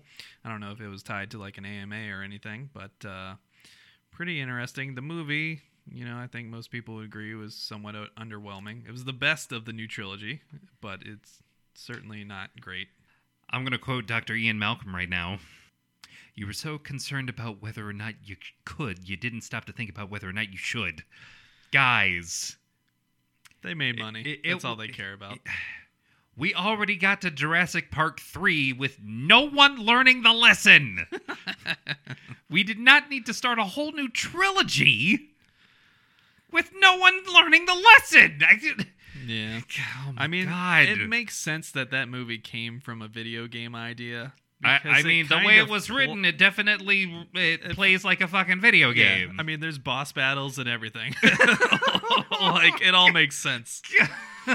But uh, I'm, I I kind of think it would be cool to seen the video game interpretation rather than the movie. it should have been a video game. I, th- I it probably would have been pretty awesome Uh, uh, yes, like actually playing like a as a video game. it's like a a God of War style, uh, current God of War style, uh, Jurassic World game where you have to be the guy who has to wrangle all of this shit and then slowly unfold a story where you realize that Well, see, once again no one has learned the fucking same lesson. well, see, you know how he kind of like trains the raptors and like sort of befriends them. that that seems like a fucking video game mechanic. it is a video game mechanic. I believe you know Shadow of Mordor. Oh We no. we need the Nemesis system. Oh in- no! in the Jurassic Park World movie. and you just befriend these dinosaurs and recruit them, and then they kill the other dinosaurs above them in the, the hierarchy of the island, and you slowly build your raptor army. oh god, they should do like if you're gonna do the Nemesis system, you got to make it a TV series where the ones that you try to take out, you fail a couple of times and they remember you. that would be amazing. Uh, I please make a Shadow of Mordor style Jurassic Park game. Please, I fucking dare you.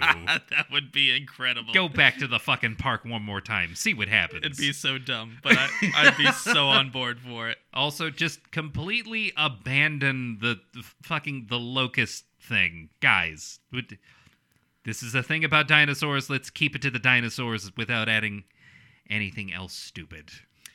Speaking of video game news, a recent leak has revealed that an open world single player Black Panther video game is currently in development at EA.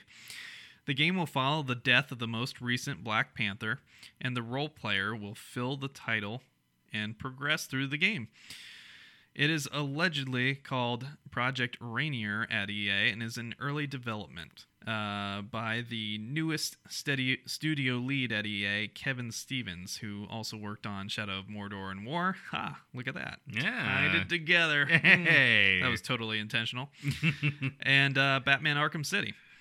Um, in comparison, as far as Marvel video games, we also know that Insomniac, uh, obviously a completely different company, uh, studio working for Sony, uh, is developing Spider Man 2 and Wolverine. So, a lot of potentially great games coming from the Marvel Cinematic Universe slash Marvel Comic Universe. So, look forward to that. I'm worried. EA. EA is a problem. I can't lie. They have not had a good track record of late, but the concept sounds cool. I think that if It- they it- it- execute well, it'll it'll at least have a nice level of, you know, polish on the surface. Whether there's depth there and whether there's stability in the game, that's a big question. The thing that makes me worried is that they know how to make a good game. Uh, Star Wars Jedi Fallen Order is an example of that. That being said, this game could very easily be monetized into oblivion.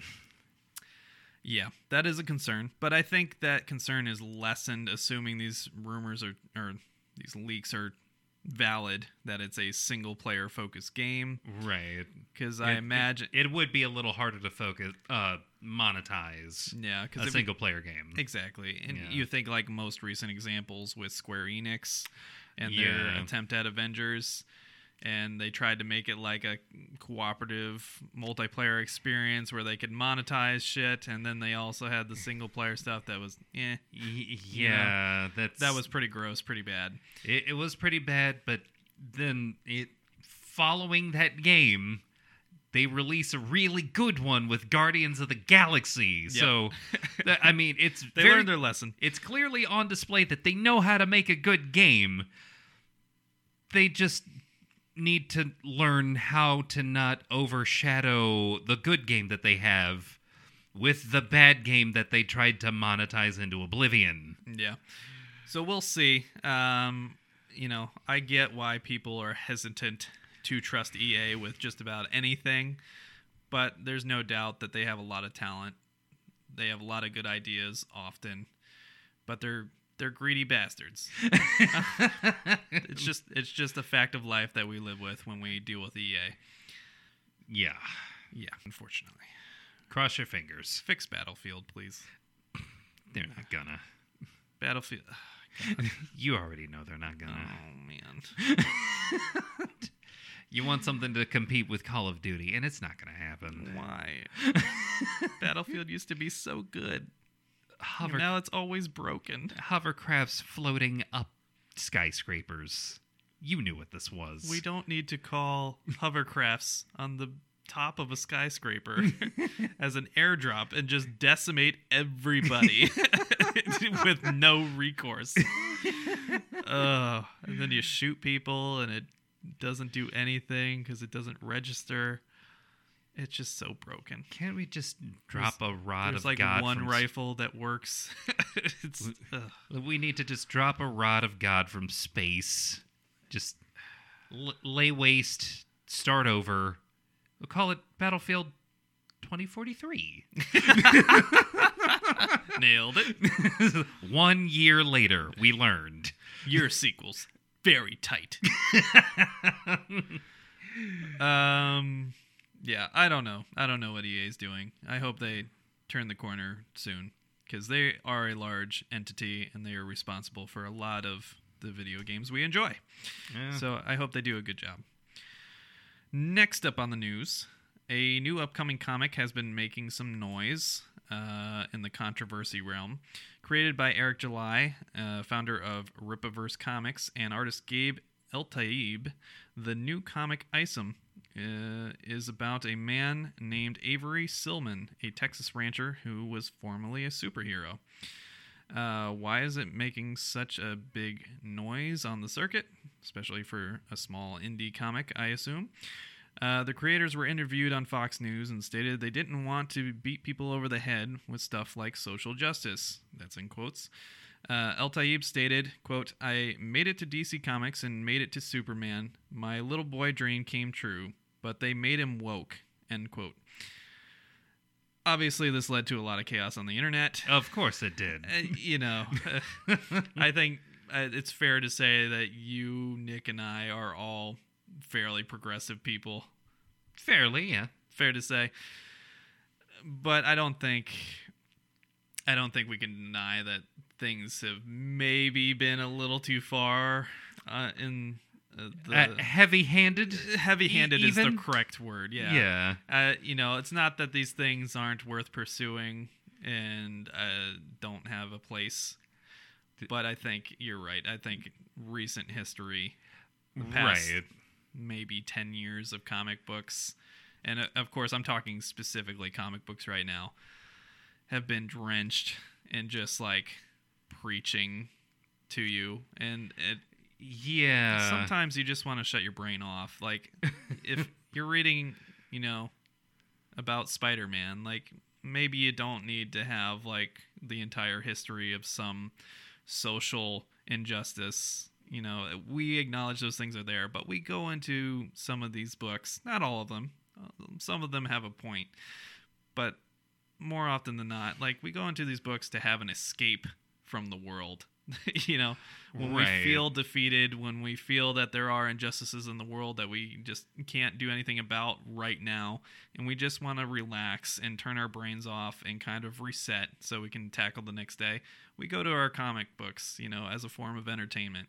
And I don't think there's anything wrong with that, that to not necessarily want politics in our you know casual layback books where we just want to be sent into some kind of fantasy world and just turn our brain off and have a good time i think there's a place for that and i think probably that's what these creators were getting at in this interview but of course because it was on fox news They gotta, of course, they gotta push it 24 hours a day. N- not only that, but you already know what you're going to get. Like, Yeah.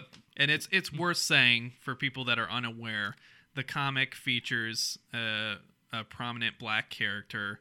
The book is created by a uh, black writer who I think is also a rapper and um, Uh, a he, Middle Eastern yeah, he's a- artist. uh, he's a rapper and also a heavy metal artist, and yeah, it, yeah, this this is a, So, does a lot of stuff. Fairly young guy, like Yeah. undertaking something like this that has.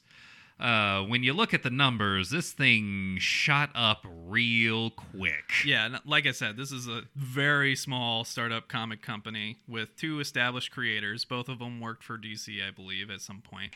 Uh, the artist for sure, but I think uh, Eric July also wrote some for uh, DC. Um, so it's not like these guys are coming out of nowhere. They have clout. Obviously, they're both ethnically diverse people, so it's it's not even like you can say they're white supremacists or something like that. Oh yeah, But no. if you look on the internet, that's what a lot of people are saying, which is almost ridiculous. It's, it's, it's- really I- absurd. I, mean, it's getting pretty ridiculous what uh, the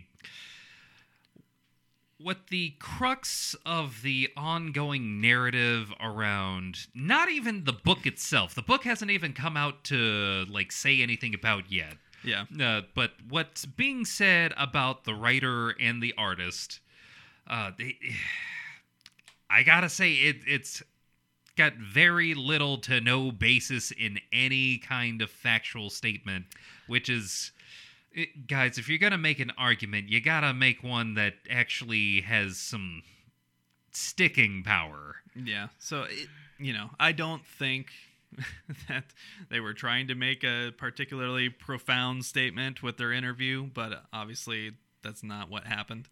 Um, Or at least that's I- not the way it was taken. Yeah, I'm curious to see what happens. I'm curious to see if like the industry just boycotts it and like they go down in flames, even if the comic is good. I mean, the, I, we can only judge the artwork right now from what we've seen in the previews, but the artwork looks really good. Um, yeah, we know that um, the creators are established and have some clout, so I imagine the book will be you know decent to good, uh, hopefully great. But uh, I also wonder if like this ends up being kind of the opposite, and they're doing this kind of intentionally to stir up some controversy to get the press, because you know any press is good press, especially when you're a startup, right? Right. So you know they're probably going to get eyes on the book that they wouldn't have gotten otherwise. Most people probably wouldn't have realized the book came out at all. You know, so it's it's it's weird because it, you, you don't know how much of this is like a legitimate effort to make a statement about the comic industry and you don't know how much of this is just business tactics to drum up some support from savvy creators and you don't know how much of it is just them saying something that was probably supposed to be taken you know at a much more docile tone Right. than what it got propagated up with uh, particularly conservative uh, media outlets Right. That it's interesting the the discourse on the the writer and the artist aside, I, because I'm a fucking renegade, have actually ordered ISOM number one. really Not on, not only have I ordered ISOM number one, I plan on doing a review to see if this writer and this artist managed to put their money where their mouth is. yeah so no pressure No pressure. no pressure Uh, It's only a number one. I mean honestly it only benefits everybody if it's good so i hope it's good just for comic creators and businesses in general it, it's nice to have more good content out there regardless of whether they're trying to make a, a, a message about woke or lack of thereof yeah. Uh, uh, in in our industry. messaging aside, you said it about the gaming industry. I'll say it about the comic book industry. Competition breeds excellence. Let's see what the boy has. Yeah. Put up or shut up. Yeah, that's right. And put up or shut up. Uh, because we matter. because we totally matter. Our opinions matter here. Yeah. I, I, look, I, I'm feeling real macho. I just watched like the the end of the boys. Oh yeah. Oh, my yeah. god. Oh man. I, I I haven't finished it yet, but ooh, ooh, it starts off with a bang, doesn't it? uh, oh god, you you use the word bang. Next up on the news, Image Comics uh, is releasing a humble bum. Uh, I really, I'm gonna edit Yeah, that out. you you flubbed that one. I sure did because I spelled it wrong. I put Bumble on the spelling instead of bundle. Humble Bumble. Humble Bumble. That sounds like the saddest. that sounds like the saddest dating app I've ever fucking heard. Oh no! I, I just liked you on Humble Bumble. Please date me. like, uh, yeah, it's, yeah, it's just me, and just I'm a And- little overweight, and- and but just- I'm I'm kind of nice. Yeah, I'm just average. I can be know. lazy. Yeah, Yeah, I'm not really motivated, but you know, yeah, that, I like to have someone to talk to. yeah. It's just you know someone to watch shows with, Yeah. talk about books. I won't rub your feet, but No, I don't know. Uh, I'll, Maybe I'll wave at you once in a while. yeah, I'll I'll think it's a good idea, but I won't do it. that's the, that's the perfect quote for the humble bumble. I'll think it's a good idea, but I, won't, do it. Man, you are a t-shirt generating machine. we need to find somebody to I- make these t-shirts. I'm T-shirt Captain America. I could do this all day. I love it. It's so good. All right. And that's I don't even know if I'm gonna leave this in now. uh, I might not even edit this out. Uh, maybe Now, leave it in. no, it's staying in. That's what she said. God. I'm the worst. He is. I would apologize, but I don't care. All right, so let's try this again. So, Image Comics is releasing a humble bundle for Image Comics 30th anniversary and will include a bunch of iconic volumes of Spawn, The Darkness, Savage Dragon, Invincible, and Witchblade. It will allow you to choose what you want to pay, which is the coolest part of this.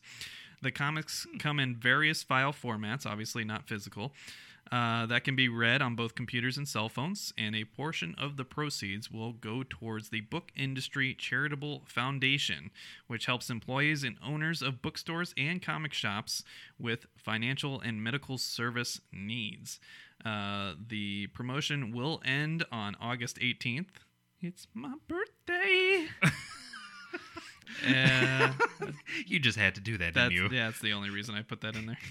Uh, but uh, it's my birthday. Thank you, Roar. Roar. I was about to say Roar Thagnarok. See, you can join the humble bumble. and you guys can, you guys can uh, Netflix and chill with Thor. What'd you say? Thor. God. Yeah. It's Uh, so, you- I, you I'm can- so You can swipe left or left on Humble Bumble. And uh, I like to Chetflix and nil. Orange Cassidy would be great on Humble Bumble. He'd be the star. Be the, the spokesman of Humble Bumble. The only man to ever swipe down. Oh yeah, but uh, going back to the news topic at hand, this is an awesome endeavor. Obviously, we always say you know support your local comic book shops wherever you can. Uh, obviously, we're we're not a comics focused show every week anymore like we used to be, so we don't get to say it as often because we don't have the opportunity to say it. But uh, we really do uh, love it when we see you out and about along with us at our local comic book shops here in Columbus, Ohio. There's a bunch of great ones. Yeah. Uh, Dragon's Lair just opened up nearby. It's Comic Town, uh, also close to me up here in Polaris and Westerville. You got uh, World's Greatest Comics, which is a great store, and r- really it's gotten even better than it used to be. It's it's always been a great store, but they re- they got a new space and it's really really nice. Uh, Laughing Ogre, obviously iconic Yeah. hero in games down in downtown. Yeah. Um, Crazy Comics over on the east side of the city. Really, really great local comic book shops that really have good service, great people working there, and this charity helps benefit those people. And it was crucial. I think it uh, became most prominent during COVID when people obviously were losing their jobs and people couldn't physically go to pick up their pools Yeah. uh, like they used to, and comic books shops were doing different types of sales tactics to try to stay afloat. I know World's Greatest Comics. I really enjoyed what they did. They basically hosted an online auction uh, for various books um, that they had in stock, specifically like collectible old books, and oftentimes like ones that weren't necessarily in the best condition, but they're really cool, really iconic pieces. So they could sell them, you know, for cheaper, and then you'd auction them and have a good time. And it was more charitable than anything. You weren't looking to like make a buck or get a great deal. You were just supporting them with a few extra bucks on an auction bid, and it was fun. Like it built the community, really great time. Uh, other comic book shops tried other methods, including you know mailing comics to people and stuff like that. But uh, yeah, it was interesting seeing how all these comic shops adapted, and this charity uh, has been helping out nationwide. And it's great to see that Image Comics, which I I I think you'd probably agree has been making the best comic books and probably been the best influence on the comic book industry in recent years. oh yeah. I mean, they Image Comics does a wonderful job, and like we talked about, all those shows we enjoy from Amazon, they come from Image Comics, you know. Um, so yeah, they they do a wonderful job. Really love what they're doing. Um, really hope that uh, they're successful with this humble bundle, especially with people paying what they want. Hopefully, people feel charitable uh, and want to support a good cause and get some good books. Yes, and I can't think of really a better company with a better or more high quality stable of work to pull from for something like this, especially at a pay what you can or pay like Yeah. for however I mean, much you just, want. just as a deal. like, Yeah, that's an at- outstanding deal. Like, Absolutely. yeah, the value is through the roof. So definitely support that if you feel like indulging in your comics books. This is the one time I will permit you to use digital comics over physical comics because it supports a good cause and a good company. So really great to see. Well, Emery, that wraps up the news for today. So right. without further ado, let's award the prestigious, nay, life changing award of Comic Cover of the Week from Hit the Books Podcast. This week, DC is the big winner with one of its variants. This is the Poison Ivy number three. Uh, this is the Stanley Artgerm Lau cardstock variant cover, obviously done by Stanley Lau. Um, this is interesting because Stanley Lau is a good artist. I would say a great artist. However, he often does not win because there is a pattern with his art that I think is very obvious for anybody that is a fan of Stanley Lau. a pattern that is remarkably against all odds not nearly as obvious this time around. which is part of the reason it won. but generally speaking, Stanley Lau, wonderful artist. Nothing wrong with this, by the way. It just it is what it is. Y- Yeah. He is known for creating kind of 3D style artwork with ridiculous proportions, specifically in the bosom. I I won't say ridiculous because women like that do exist, but uh w- as you said, we saw a pattern. There's a pattern. There- Uh, There's just- definitely a pattern. Just It, do like- a quick Google sh- search. you might have to turn safe search off and look up uh, Stanley Artgerm Lau artwork. And you will see that the vast majority of it is little tiny waist, big giant titties.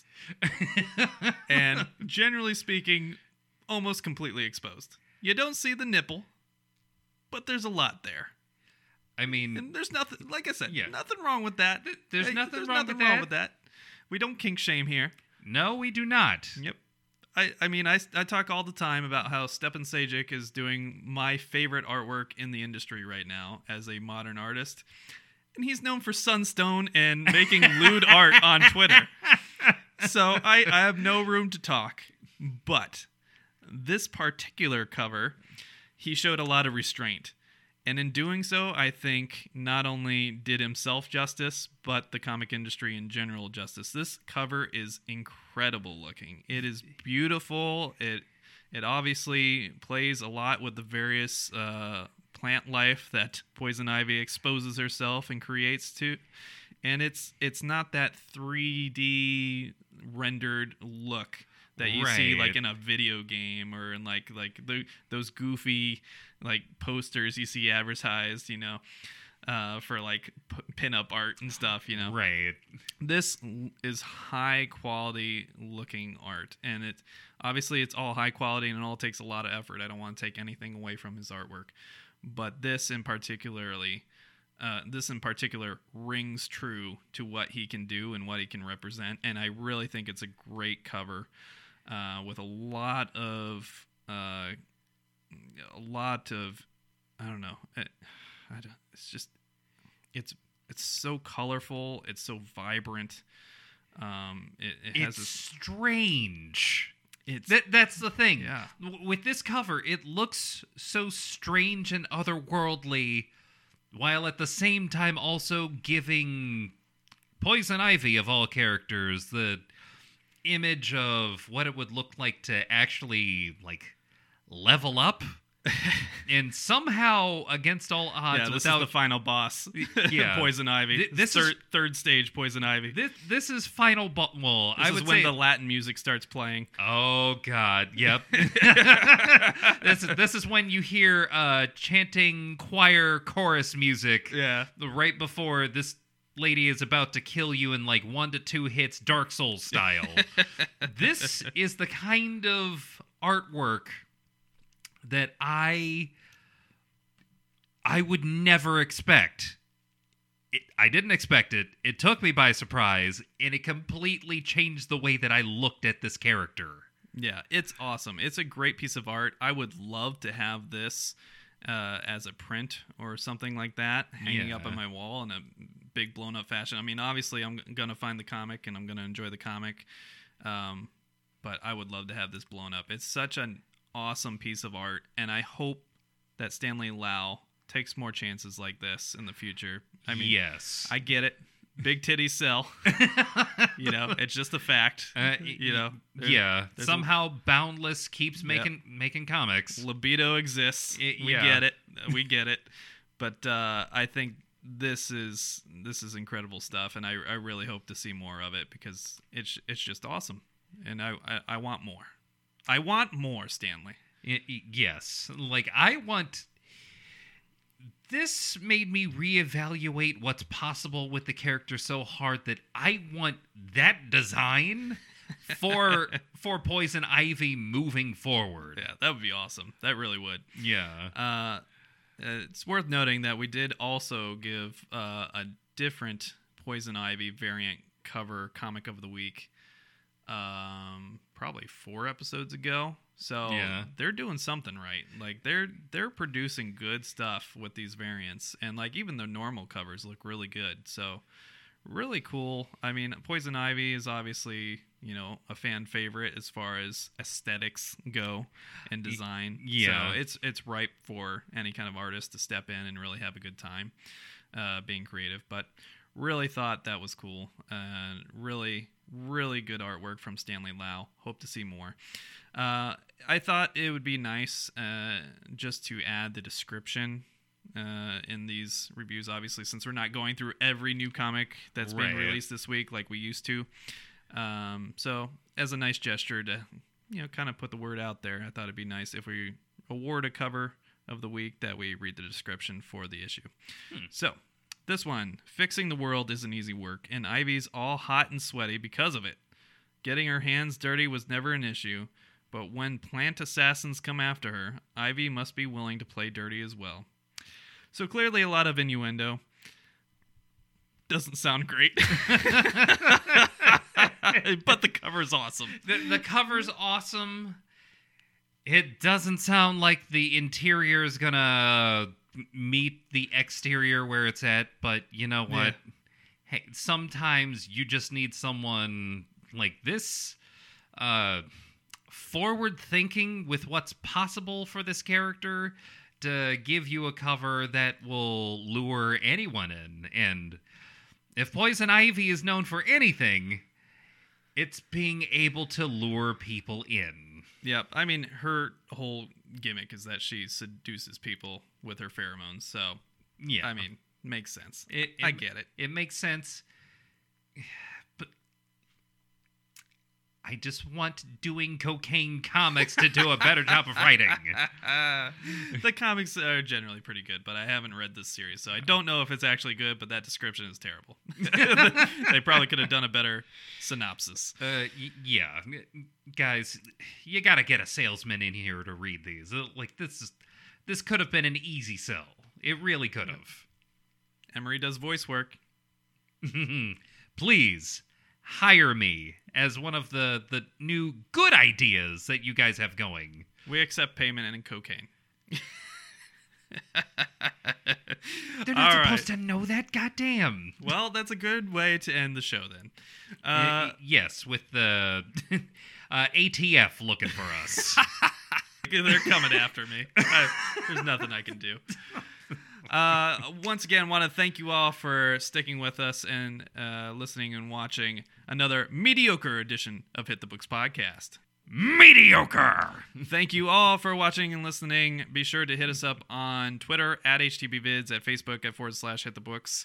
And you can always email us at hitthebooksvids at gmail.com where you can submit questions for the show, any kind of constructive uh, criticisms, or any uh, ideas, or uh, uh, I don't know. What do I want to say? What do I want to say, Emery? I don't know what I want to end with. Uh, ideas, criticisms. Sonic the uh, Hedgehog, lewd fan art. no, no, never that. Give me Edgy the Hedgy. Getting edged. No! you son of a bitch! You just. Uh, Oh, the- Edgy the Hedgy getting a rim job. What do you think of that? Chili dogs. I hate it here. this is where I live now. We're gonna be inundated with this. I hope you know. We'll see how the editing process goes, but it seems like everything went much smoother than normal with the new camera and new mic setup. So I hope you guys notice a difference at home. Please let me know in the comments, either on YouTube, on uh, the podcast services, via email, or shout us out on Twitter or Facebook. Please reach out to me. Let me know what you think uh, about the changes, about the setup changes. Uh, I'll probably rearrange the background to make it a little more aesthetic and a little more centered. Uh, you can't see it off camera, but there's a wall here that made me think that I would have to stagger this, and turns out I didn't. so now it just looks weird and off center. Um, but uh, I expect we'll probably have Nick back for the next episode. Once again, re- remember to check out their stream, uh, Those Natural Ones. Yep. Uh, those natural ones on Twitch, and we will be uploading those episodes to YouTube. Yep, and we've been trying to post uh, the links also on our social media for Hit the Books. Uh, those natural ones, I think, also has a Facebook, correct? It's Yes. Facebook.com forward slash those natural ones. Yep. Is that correct? All right. And they also have a YouTube channel, and then they archive their live streams on Twitch. So you can see those for, what, 60 days, 90 days, something like that? I think it's something like that, but uh, yeah, catch us live Tuesdays at 8:30 p.m. All right, that's everything we got for this week. So thanks again for listening, watching, supporting. Be sure to hit like and subscribe on the YouTube channel. Give us a nice rating elsewhere Spotify, iTunes, uh, Podbean, Stitcher, my favorite Stitcher. So love supporting them. Um, so definitely reach out to us. Let us know if you got anything to offer, any stories you want us to tell, any input, you name it. I, I want Edgy the Hedgy. No. Thank you and goodbye. We'll see you next week. Don't you dare send any edgy the hedgy edging. Stop. Do it. No. Do it. No. Do it. Kill me. I'm right here.